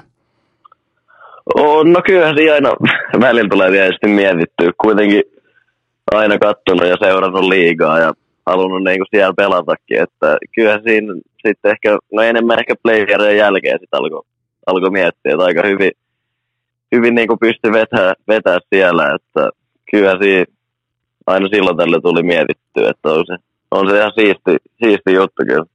Ja siinä oli vielä merkille pantavaa se, että mitä kovemmat paineet, panokset ja mitä enemmän yleisöä, mitä enemmän se keväinen puro solisee, niin sieltä se vaan jumalauta se Heiskanen kerta toisensa jälkeen tulee paineen alta kiekon kanssa pois ja vie sen vastustajan päätyyn, tekee aina jotain ratkaisevaa, pelaa puoli tuntia. Tuliko muuten missään vaiheessa sellaista fiilistä, että nyt muuten loppuu bensa? No ei, ei kyllä oikeastaan tullut. Että aika hyvin jakso jakso koko ajan painaa. Et ei niinku periaatteessa väsynyt missään kohdassa. Et ihan hyvin olisi vielä, vielä finaalisarja mennyt siihen, kun oltaisiin sinne asti päästy. Että kyllä aika hyvin, hyvin jakso koko ajan. Mitä muuten, tämä on mulle mysteeri, mysteerikoutsi, myös mun entinen koutsi, mutta mitä eväitä Jarno Pikkarainen antoi mukaan sulle tosta kevästä? No, no mun mielestä oli ihan hyvä, hyvä coachi, että se oli niinku paljon just noita pelillisiä juttuja se, se tota, jakeli sinne ja hoiti just enemmän sitä pelillistä juttua. Sitten toi, no Selinihan oli niinku pakkien, pakkien coachi enemmän, että sen, Niin. sen kanssa me oltiin, oltiin paljon. Kyllä niinku, periaatteessa molemmilta tuli se, että niinku luota itseesi ja pelaa, pelaa silleen, miten osaat. Että älä, älä niinku turhaa olla jännittää tai mitä. Että pelaa, pelaa silleen, kun osaat, niin ei tarvi, tarvi ihmetellä mitään. Ja onhan se tavallaan tuo jääkiekko aika helppoa silloin, kun on kaikkia muita nopeampi, kaikkia muita kestävämpi ja kaikkia muita teknisesti parempi. Sä, no, sä, sä et sanonut tota, vaan mä sanoin. niin, kyllä, kyllä. Mutta mut, mut siis sehän oli tosi helpon näköistä. Si- siitä varmaan ollaan samaa mieltä. No joo, oli. Oli se kyllä. Hyvältä tuntui, tuntui koko ajan. Okei, sen jälkeen sä astuit sitten Lufthansan lentokoneeseen ja Frankfurtin kautta kohti Dallasia. Ja mitä tiesit etukäteen kaupungista ennen kuin lähit? Sä olit varmaan totta kai kä- käynyt siellä aikaisemmin, olit varmaan käynyt myös leireillä aikaisemmin näin poispäin, mutta mitä tiesit Dallasista ennen kuin lähdit? No en kyllä ihan hirveästi mitään sille, sille Dallasista tietänyt. Et just kerran vai kaksi oli siellä käynyt niin kuin ennen just niin kuin leireillä noin development campeilla, mutta ei siinäkään ihan hirveästi tuu sitten kuitenkaan kierreltyä muualla kuin siellä hallilla, että ei siitä ihan hirveästi tietänyt. Tietysti se sanonnan on kuullut, että siellä on kaikki suurempaa, niin se nyt, sen nyt ties, mutta ei ihan hirveästi muuta. Oliko tuttuja asioita Dallas Cowboys tai Dallas Mavericks tai jotain tällaisia urheiluun viittaavia, niin kuin sellaisia, No. mistä, sai, mistä saisi vähän kiinni? No joo, urheilus nyt joo, tiedät, just Cowboys ja Mavericks, että niitä nyt, tota, ei Mavericks enemmänkin korista tykkää ihan katella, niin ne, ne nyt oli tuttuja, mutta ei hirveästi niinku urheilu ulkopuolella mitään älyttömän tuttu ollut se. Ja nyt kun ollaan menty siitä muutama tovi taaksepäin ja ollaan, niin kuin, ollaan nykyhetkessä, niin nykyään huhu kertoo Dallasista, että Luka Doncic on ihan niin kuin suunnut tällaisessa arkikaveripiirissä. Pitääkö paikkansa? no kyllä, mä näin voi sanoa. Jumalauta. Ei, kyllä- ei, ei sentään. Kyllä, olemme pari kertaa nähnyt ja meillä oli jotain, jotain saatiin itse asiassa paidat vaihdettua, ne on sen pelipaita tuo, tuo tuo himassa, niin se on, on niin pari kertaa nähnyt ja hyvä, hyvä tyyppi on kyllä, mutta ei, ei arkena ihan hirveästi tuu, tuu hengattua kuitenkaan. Annapas mulle pian scouting-reportti paikan päältä, että kuinka uskomattomasta talentista puhutaan. Sä oot nyt urheilukästin NBA-asiantuntija, niin kerro mulle jotain Luka Doncicista, koska se on taidetta. No se on kyllä joo, että en tiedä, siinä on kyllä, se on niinku helpon näköistä se pelaaminen. Et kolmoset uppoo ja syötöt tulee joka kerta käsiin ja en tiedä, se on niinku helpon näköistä se pelaaminen. Ja se, mikä Ei siinä... näytä, että olisi missään, älyttömän hyvässä kunnossa edes, mutta niinku helpon näköistä pelaaminen. Mä olin just sanoa ton, että se mikä tuossa on vielä kaikista härskeintä on se, että se pystyy tekemään itsestään vielä huippuurheilijan seuraavien vuosien aikana. Niin, se on just, että ei ainakaan nyt näytä, että olisi missään niin älyttömästi tekissä. No entäs, entäs ootko käynyt Cowboysien supertähtien Dak Prescottin tai Ezekiel Elliotin kanssa yössä? ei, en ole yössä ollut. Kopissa oli kerran viime vuonna playereissa käymässä, niin siellä näkin, mutta ei yössä ei ole tullut käyty. Niin ne kävi katsomassa, että myös niitä playoff-matseja voi voittaa urheilussa. Kyllä, kyllä. Kuinka iso asia siellä on Cowboysin menestys tai menestymättömyys? Se on, se on kirkko, Jumala ja Cowboys. No joo, on se niinku, Cowboys on kuitenkin se iso juttu siellä, että kyllä se niinku, aika lailla kaikki, kaikki, ketä näkee siellä, niin on Cowboys-faneja ja kyllä niinku, se on, se on se kaikista iso juttu, että totta kai sit kun Cowboys tippuu, niin ehkä mekin saadaan vähän lisää faneja sinne halliin, mutta en tiedä, on se iso, iso homma siellä. Otetaan vielä nopeasti kiinni tuohon sun ruukien kautta ja täys 82 matsia. Ja otetaan, muistatko sen sun eka vaihdon? Siis sehän oli välittömästi, oliko se eka vai toka vaihto, missä sit otettiin sellainen ihan klippikin talteen, että okei, okay, Miro, Joo, Heis- Miro Heiskanen is here, niin käy, käy se läpi mulle. Joo, no olisiko se ollut toka vaihto? Eka oli sellainen, että mä hyppäsin jäälle ja tuli vihellys heti, niin periaatteessa eka vaihto. Niin ei, siitä aloitusvoitto voitto, en muista kuka voitti, mutta neljä nelosta oli, oli se, että sai ihan vapaasti lähteä sieltä vasemmalta laidalta, että koko, koko baana oli kuitenkin auki siinä, niin päätin sitten lähteä siitä, kun oli, oli tilaa ja aikaa, niin sitten olisiko ollut, joku meni takatolpille, ehkä vähän meni eteen se syöttö, niin ei, ei saanut vetoa aikaiseksi, mutta ei lähi vaan ihan, ihan rohkeasti sinne ja koitin kovasti tehdä, tehdä maaliin ja ei, ei onnistunut ekas vaihdossa, mutta muuta oli kyllä hyvä, se hyvä vaihto. Se on kyllä kova, kun sä päätät, että nyt on muuten baana auki, niin, niin kyllä siinä kär, joskus aina koen sellaista niin kuin veljellistä sympatiaa kärkikarvaajia kohtaan, kun ne yrittää haastaa sua jalalla. Eihän, eihän niin. si, ei siitä tule hevon vittua. Siis se, on, se on ihan järkyttävän näköistä, koska sä et ota potkuakaan ja sä lennät silti siitä ohi. Niin onko tämä jostain äidin maidosta? Mistä tämä nyt on? Kerro mulle, koska mä teen mun luistimiin, luistimiin samat asetukset, mä teen samat terotukset, niin kerro, paljasta vaan mulle, mä laitan tämän kokonaan pois nauhalta, niin mä otan, mä otan sun liuvun käyttöön. No en tiedä, onko se se vitosen ura ja 4,3 säde taitaa olla ne muotoilut. En tiedä, onko siitä sitten. Mutta kyllä nyt tietysti pienen varsinkin paljon kävi ulkojään luistelemassa tolleen. Et ehkä se sieltä on sitten tarttunut jotenkin. Ja tietysti reeneissä silloin pienempään kanssa niin paljon. Joka oikeastaan reeneissä meillä oli alussa, alussa luistelu ja sitten reenin jälkeen luistelu. Et paljon niin kuin toistoja, niin siitä se on varmaan sitten jäänyt. Ja, ja sitten varmaan yksi oleellinen tekijä on se, että kun sulla on se kiekko ja se kenttä on sun edessä, niin et sä siinä kyllä pelkääkään mitään. Niin onko tämä ihan tullut ripaus kerrallaan itseluottamusta, pelirohkeutta sen kulmakiven varaan, että sun luistelu sitten myös, jos tulee vaikka virhe, se ei haittaa mitään, koska sun luistelu myös pelastaa paljon asioita?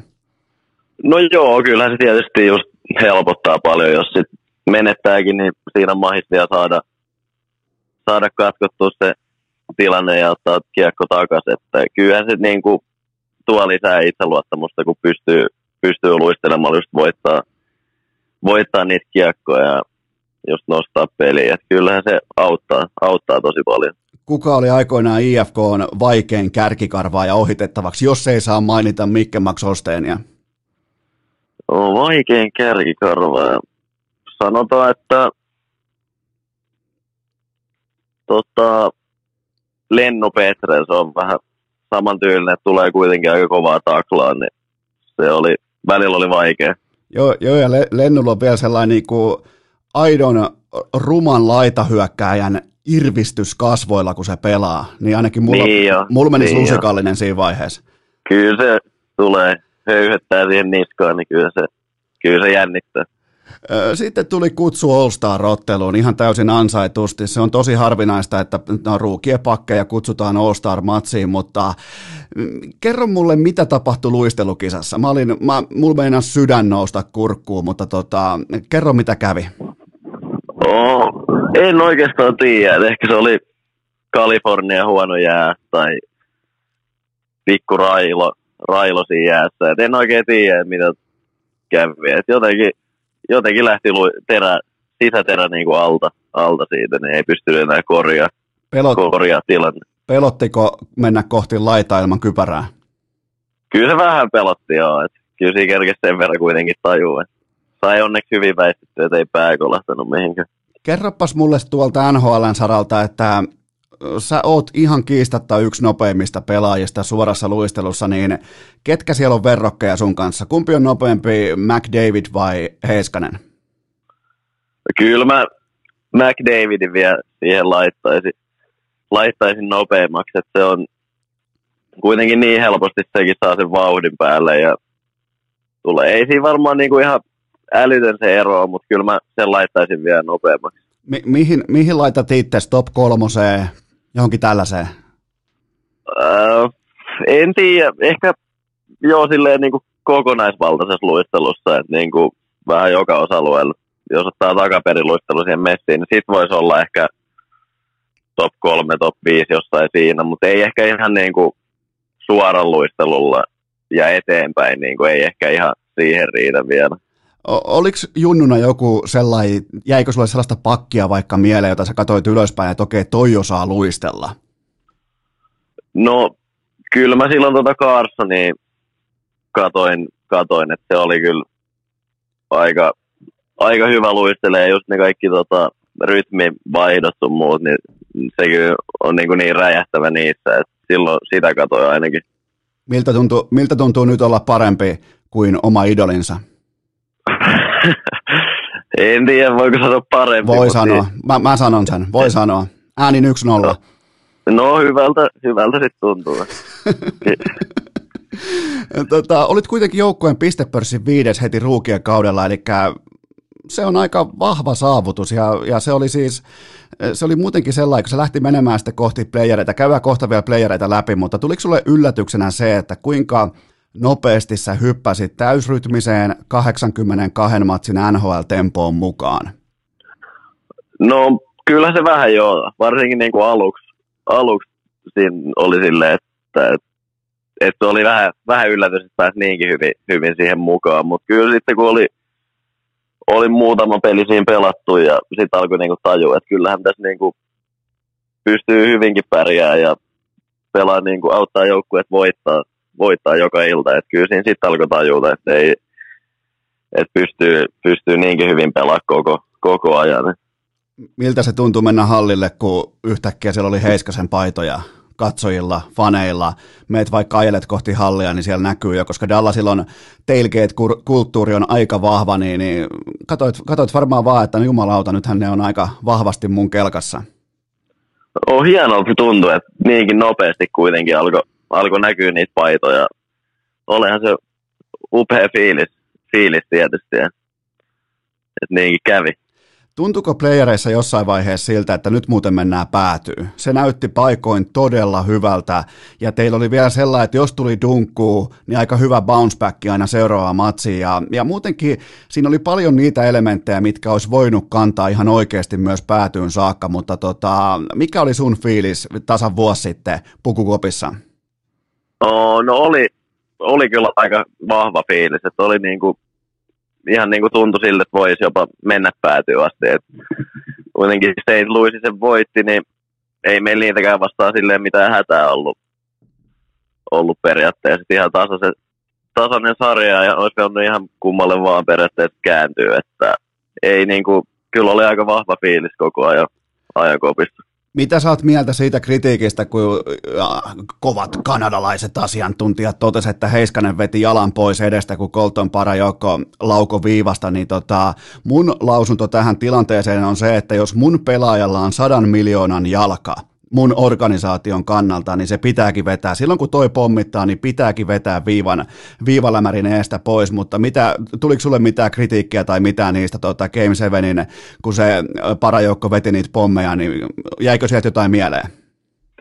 Oh, no ei nyt mitään. Kyllä mä muistan sen yhden tilanteen. Vähän ehkä vedi jalan pois, mutta eihän siinä nyt kuitenkin viivaveto ilman maskiin, niin ei siinä nyt pitäisi silleen mieluummin ehkä antaa sen veskalle sitten sen vedon, kun ottaa nilkkaa tai sitten kimpoa jostain polvarin kautta sinne, niin tulee pahempi veto. Mutta en tiedä, voisi siihen eteenkin mennä, mutta en tiedä, se on vähän, Mut jos vähän sun, siinä, siinä. Jos sun jalka on kipsissä, niin teidän joukkue ei voita seuraavia playoff-sarjoja. Se on, se on siis vaan myös niin kuin matemaattinen fakta. Niin, no kyllä se, se sekin on totta, niin kuin, että ei sitten, sitten ei ole hyöty, jos on katsomus katsoa pelejä minkä, minkälainen se oli se Game 7? Se on kuitenkin aika harvinaista, että mennään Game 7 ja mennään nimenomaan jatkoajalle saakka ja minkälainen, käy vähän läpi sitä tunnelmaa ja sitä niin kuin atmosfääriä, minkälainen tilanne se oli. Sä olet kuitenkin Herra Jumala vasta 19-vuotias, niin, niin tota, mitä jäi käteen? Oli se kyllä niin kuin ihan uskomaton fiilis, niin kuin, että halli huutaa koko ajan, että ei, ei, ei hirveästi kuule siellä kentällä mitään, mitä, että vaan pitää mennä siinä flow mukana ja ei, se oli kyllä ihan uskomaton. Että tietysti harmi, että pomppi, pomppi niille, että oli, meilläkin oli pari mettaa siinä, tyhjä maali oli olla eikä saanut siitä sisään, mutta niin, se oli, oli, oli kyllä Game 7 hieno, hieno päästä jo ekanakin vuonna. Sä et ole varmaankaan edes kattonut, mä voisin kuvitella, että sä et ole kattonut koskaan nauhalta tätä kyseistä ottelua, mutta se kiekkohan oli siis ihan konkreettisesti maaliviivalla, kun Jamie Benn nousi sen vanhanaikaisen ja se jää sinne Pinningtonin varusteiden alle maaliviivalle. Siinä oli jatkoajan teidän voittomaali niin lähellä, eli puhuttiin tosta marginaalista. Niin, mä muistan jo, että siinä oli parikin mestaa. Olisiko Koglian osaat olla vielä joku mesta, että ei saanut, saanut niin kuin melkein tyhjästä sisään. Se oli niin kuin just ihan kummalle vaan olisi voinut kääntyä sekin peli. Kerro mulle vähän, tämä on hyvin mystinen pelaaja ja tota, tämä varmaan herättää paljon kysymyksiä. Tämä on oikein niin kunnon kulttipelaaja siellä teidän pukukopissa ja mä voin sen verran taustottaa, että mä lähdin pois aikoinaan San Sirolta Italiassa Champions Leaguean finaalista. Siinä pelasi Real Madrid vastaan Atletico Madrid ja mä lähden käppäilemään kohti hotellia, niin tulee vähän sellainen jotenkin niin kuin välittömästi tutun näköinen jätkäkelt puuttuu vähän hampaita eturivistä ja tulee kysymään multa, että hei boy, hei boy, give me cigarette. Ja mä ajattelin, että nyt vittu tippuu hanskat, että se tulee ryöstämään. Jotain tapahtuu, toi näyttää aivan katuryöstäjältä, niin se oli Alexander Radulov. Se, siltä, okay, se, siltä, siltä puuttuu tupakkaa, mä en voinut tilanteessa myöskään auttaa, ja se meni pummaamaan sitä sitten seuraavalta, mutta tota, minkälainen kansantaiteilija on kyseessä? No on kyllä, on hyvä tyyppi, sen, se on niin kuin, että hauska, hauska ja hyvä tyyppi, että se on periaatteessa sellainen, jota ei tule varmaan ikinä, niin kuin, ehkä kerran voit nähdä tuollaisen persoonan, että niin kuin vaihtelee se, välillä on hyvä päivä ja välillä on huono päivä ja se niin kuin vaihtelee vähän väliin ja niin kuin, mutta tosi hauska, hauska tyyppi ja ihan omalaatuisen persoona. Kyllä ihan kiva, kiva olla sen kanssa samassa jengissä. Näkeekö siitä heti, kun se tulee pukkariin, vaikka aamureeneissa, että okei, tänään on heikko päivä, tai sitten vastaavasti, että okei, hei, tänään on hyvä päivä? Kyllä siinä aika nopeasti näkee jo, että millainen päivä on kyseessä. Entä Tyler Seguin, ehkä teidän ykköshyökkäyssuunnan tähti ja, ja tota, ainakin isoimmalla tilillä liikenteessä ja ö, viime kausina nyt ei ole uponnut, on seilannut vähän niin kuin alta varianssi tai onnekkuuskäyrän, mutta tota, minkälainen tyyppi, vaikuttaa todella hauskalta, jopa vähän niin kuin hurmaavalta tyypiltä, niin minkälainen jätkä se on siellä teidän organisaatiossa? No on joo, ihan, että totta kai kaikki tykkää ja fanit tykkää paljon ja on niin kuin on kyllä hyvä, hyvä mukava äijä ja ihan hauska tyyppikin. Sekin on ehkä vähän omalaatuinen niin kuin toisaalta, mutta ihan niin kuin, joo, mukava, mukava hyvä äijä. Entäpä sitten kapteeni Jamie Benn, onko hän niin vakava kuin hän vaikuttaa meille faneille ja TV-katsojille? Ei, se on itse asiassa aika tosi lepposa, lepposa ja rento äijä, että ei, ei ole todellakaan niin vakava, vakava miltä, miltä välillä saattaa vaikuttaa. Kenestä sä oot löytänyt Dallasissa sellaisen niinku, tota, e-, ei saa ottaa suomalaisia, sellainen niinku hyvä kaveri tai joku niinku off-ice-frendi, kuka on, kuka on sellainen, kenen kanssa sun arki käyttö vaikka lounalla tai näin poispäin? No, kyllä mä ehkä noin ruotsalaiset heitän siihen, tai just venäläiset, että Klingberg, Janmark ja sitten Gurianov ja toi Radulovi, niin niiden kanssa aika hyvin löytynyt sellainen, sellainen juttu, että ehkä ne, ne mä heittäisin siihen. Mikä on muuten tällä hetkellä Heiskasen tilanne, koska periaatteessahan Bundesliigahan jatkuu aivan kohta, tulee viestejä tai tulee niinku signaaleja, että NBA-kausi todennäköisesti viedään loppuun tuossa kesäkaudella, niin mikä on Heiskasen valmius hypätä askiin suurin piirtein just nyt, just tällä hetkellä, jos tulee Gary Bettmanilta viesti, että hei, kausi muuten jatkuu vaikka kesäkuun puolivälissä? On ihan hyvä valmius, että kyllä mä oon tässä reenannut, reenannut koko ajan ja mulla on hyvät, hyvät puitteet tässä himassa, niin on pystynyt, pystynyt pitää kuntoa yllä, niin ihan hyvä valmius on. Jäällä nyt ei ole tietysti päässyt, mutta muuten on ihan hyvä valmius kyllä. Onko teillä sellainen karanteeni, että tota, ihan niin kuin tullut seuroilta käsky, että nyt ei sitten käydä periaatteessa missään? No joo, ja varsinkin ne ekat pari viikkoa, kun tuli tänne, niin silloin oli ihan kokonaan periaatteessa himassa. Ja nyt on kuitenkin vähän saanut, saanut enemmän liikkua tuossa, mutta joo, suurimmassa osaksi nyt kotona. kotona. Ja koirat, koirat voi hyvin ja kaikki on hyvin? Joo, kyllä.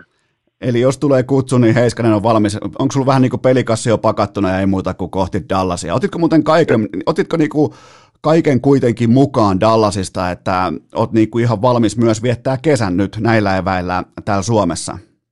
Oh, no joo, kyllä mä aika paljon kamaa otin messiin, että kyllä sinne jotain jäi, mutta kyllä niinku suht paljon pakkasin messiin, että nyt on kaikki tarpeellinen ainakin. Kannattaa muuten laittaa päivälaskuri käyntiin tuossa, että monta päivää viettää Suomessa. Mä kysyin nimittäin vähemmän yllättäen, Arturi Lehkosella ei ollut mitään kärryä liittyen tähän NHL-pelaajien Suomessaolopäivien, kuinka monta päivää saa olla per ää, niin kuin kalenterivuosi Suomessa, niin kannattaa vähän käydä tsekkaamassa, koska nyt teillä on hyvin erikoinen kesä meneillään. Niin joo, se on totta joo. Mä en ole itsekään itse asiassa varma monta päivää saa olla, mutta sen mä muistin, että on joku raja kyllä mikä se oli. Joo, se kannattaa kysyä agentilta, se kyllä tietää, se on sen duuni, mutta tota, urheilijat, urheilijat ei hirveästi koskaan katso tulevaisuuteen, mutta nyt katsotaan kuitenkin, tehdään sellainen pikku piikkaus tuonne vuoden päähän. Susta tulee rajoitettu vapaa agentti ja, ja tota, silloin tulee Heiskasen poika laittamaan isoon, isoon kuponkiin näyttävän nimikirjoituksen, niin on, onko tämä asia käynyt vielä yhtään mielessä? No ei sitä ihan hirveästi ole kyllä miettinyt kuitenkin on vielä, vielä yksi kausi jäljellä, että ei, ei ihan liikaa tullut sitä kyllä mietittyä vielä.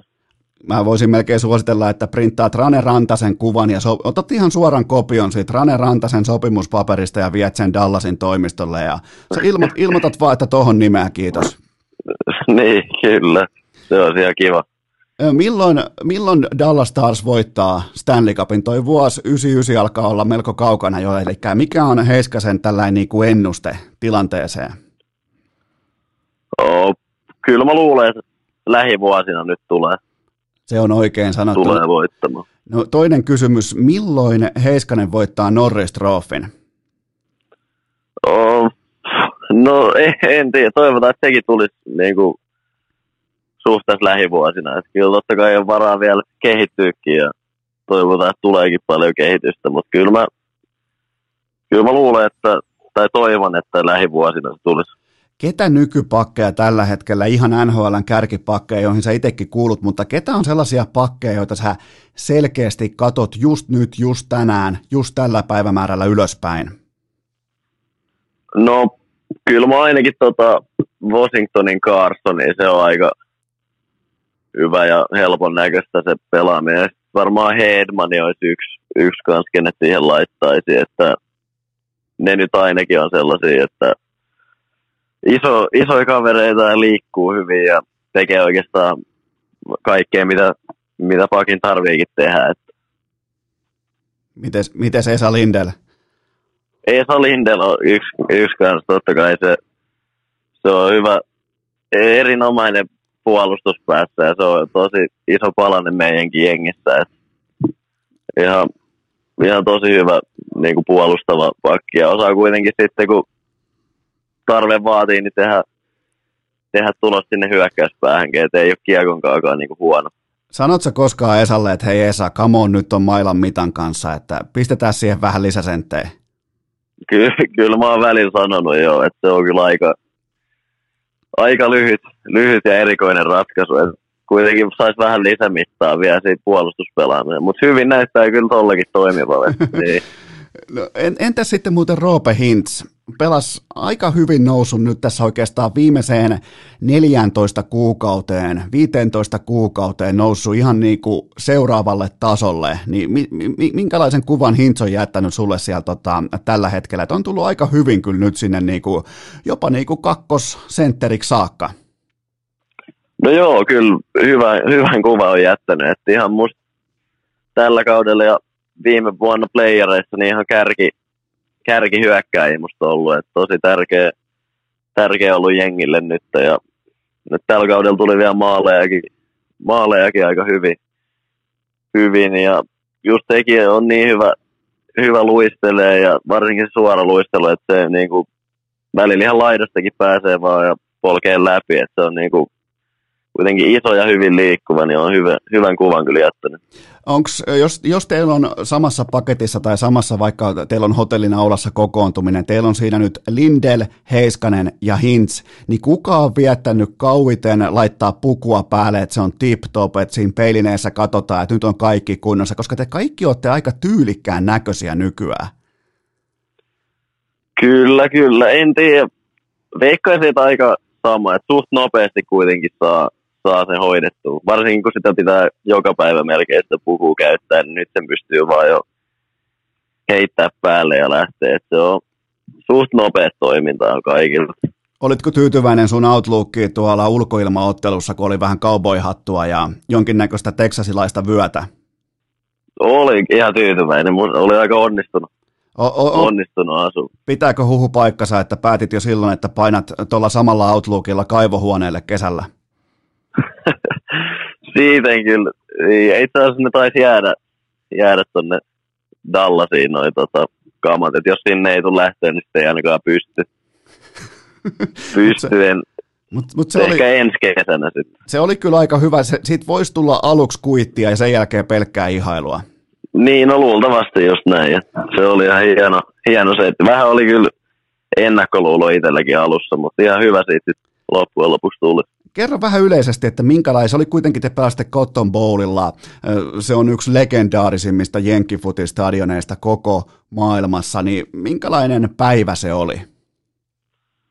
No, oli aika siisti päivä, että ei sitä niinku, ei nyt ehkä ihan hetkeä taas tuu pelattua sit ulkoilmapeliä, kun nyt oli, että kyllä tosi, tosi siisti juttu ja niinku aika, aika uskomaton, että pääsi pääs kuitenkin yli 80 000 katsoja edes pelaa ja kaikki oli niinku ihan viimeisen päälle järjestetty ja legendaarinen stadioni niin kuin Dallasissa, että oli kyllä tosi siisti juttu. Ja vielä kuitenkin jääkin oli hyvässä kunnossa, niin saatiin ihan hyvä pelikin siinä aikaiseksi. Et joo, vähän erilainen, erilainen peli kuin normi, normirunkosarjan peliin verrattuna. No se oli aika, mun mielestä teillä oli ihan helvetin hienot pelipaidot. Onko se tallessa? Oo, on tallessa joo. Se no, on tosi siisti kyllä. Mä, mä voin laittaa mun osoitteen privaviestillä, tota, niin, niin, se, se, se tota, ihan vielä vaikka jos saisi nimmarilla, niin, niin, se oli ehkä yksi, yksi hienoimmista näistä ulkojääpaidoista, mitä mä oon nähnyt nyt, kun NHL on kuitenkin sen kymmenisen vuotta pelannut ulkojäillä, niin tota, toi oli kyllä todella hieno. Se oli kyllä, oli tosi hieno, hieno paita kyllä. Entäs ne hanskat? Olihan nekin nyt, oli, oikein kunnon taitopakin hanskat. Oli, ne oli kyllä, oli siistit. Siis koko asumusta aika aika onnistunut niin kuin siihen, siihen peliin. Ennen kuin lopetellaan, niin tota, teillä vaihtui päävalmentaja tällä kaudella, niin miltä se näytti sieltä joukkueen sisältä käsin, kun vaihtuu ihan yhtäkkiä, kun Salma Kirkkaalta taivaalta vaihtuu päävalmentaja, uutta ukkoa askiin, ja tulee totta kai paljon huhuja ennen kuin ne huhut sitten katkaistiin, ja tämä entinen päävalmentaja ilmoitti, että kyllä, my fault, mun tilanne on tämä, mennään eteenpäin, ja tota, miltä se kaikki näytti, mikä oli totta kai meille faneille ja meille, jotka luetaan mediaa, niin se oli totta kai aika niin kuin kohumainen tapahtumaketju, mutta kerro sä siitä, että miltä se näytti sun silmin?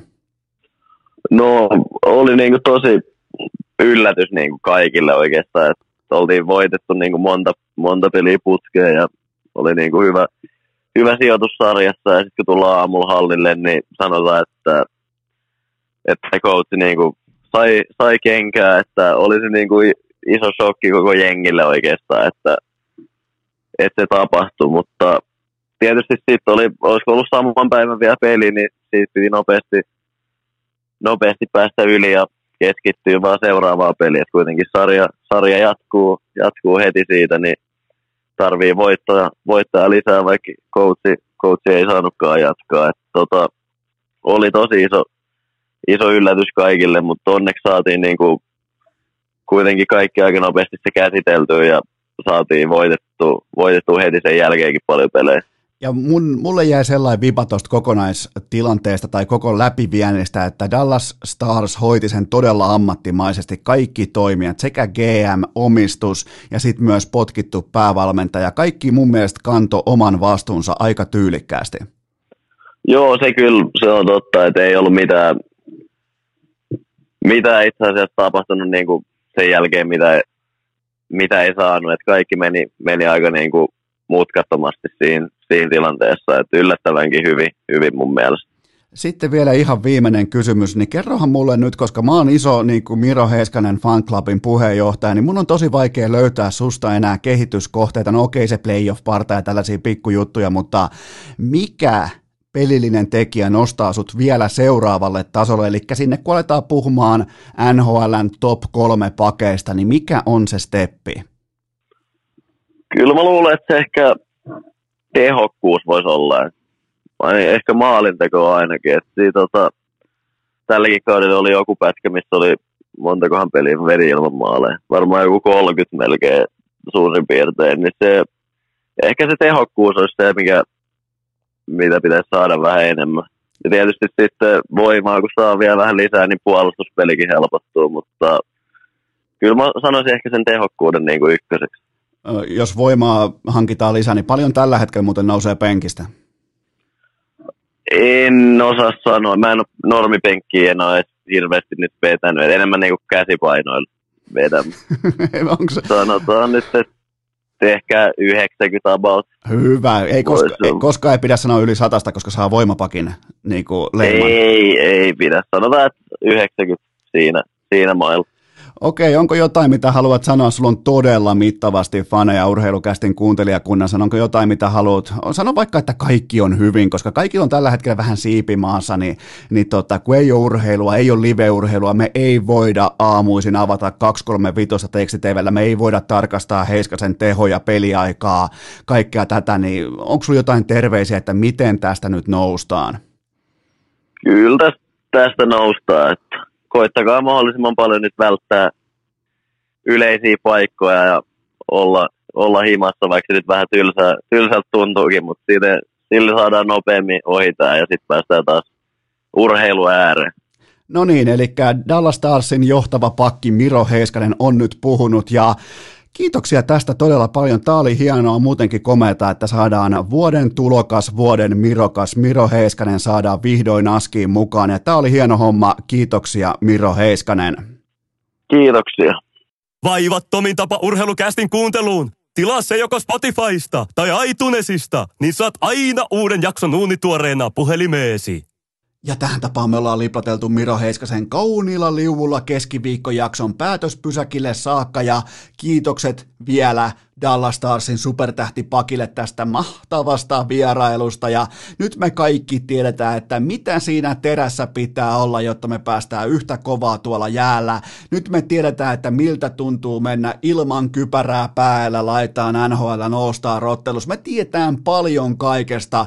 Hieno pelaaja, tyylikäs pelaaja, hieno mies ja ennen kaikkea koira-ihmisiä. Kiitoksia vielä Miro Heiskaselle, mutta nyt jos sun joku sun kavereista jostain syystä ei tiedä, että urheilukästissä on aina vieras tästä eteenpäin maanantaina Aleksi B, tänään Miro Heiskanen, tästä mennään eteenpäin. Nyt tulee sitten vielä torstai, tulee varmaan torstaina jakso ulos jo hyvissä ajoin, koska perjantaina on vappu, niin torstai perjantai jälleen kerran erittäin mielenkiintoinen. Mä varoitan teitä sen verran, että tämä urheilija ei ole mun papereissa vielä puhunut koskaan samalla tyylillä omasta urastaan, omasta organisaatiosta, ö, omista vastoinkäymisistään missään. Ja, ja tota, erittäin mielenkiintoinen vierailu tulee myös viikon viimeiseen kästiin, joten suosittele urheilukästiä yhdelle friendille, älä kahdelle, älä ole välimäki, älä syyllisty pyramidihuijaukseen, joten jos joku ei tiedä, niin suosittele, laita vaikka inboxiin tai laita vaikkapa Herra Jumala WhatsAppiin viestiä, että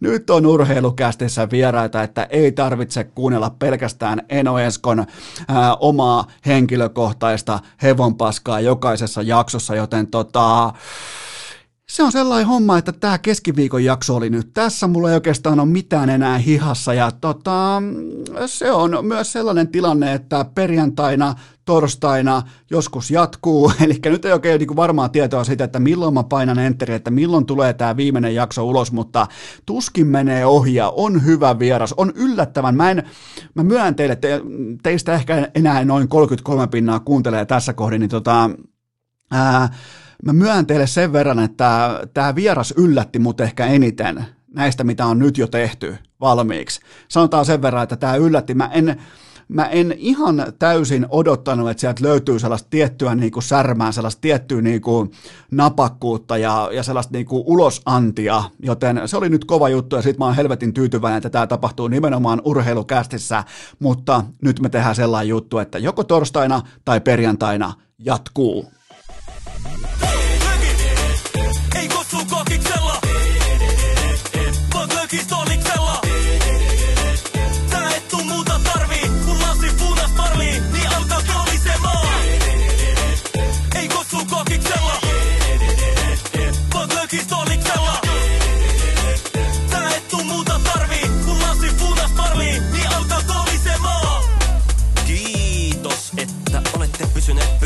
tähänkin asti. Toivotan teidät kaikki tervetulleeksi myös jatkossa.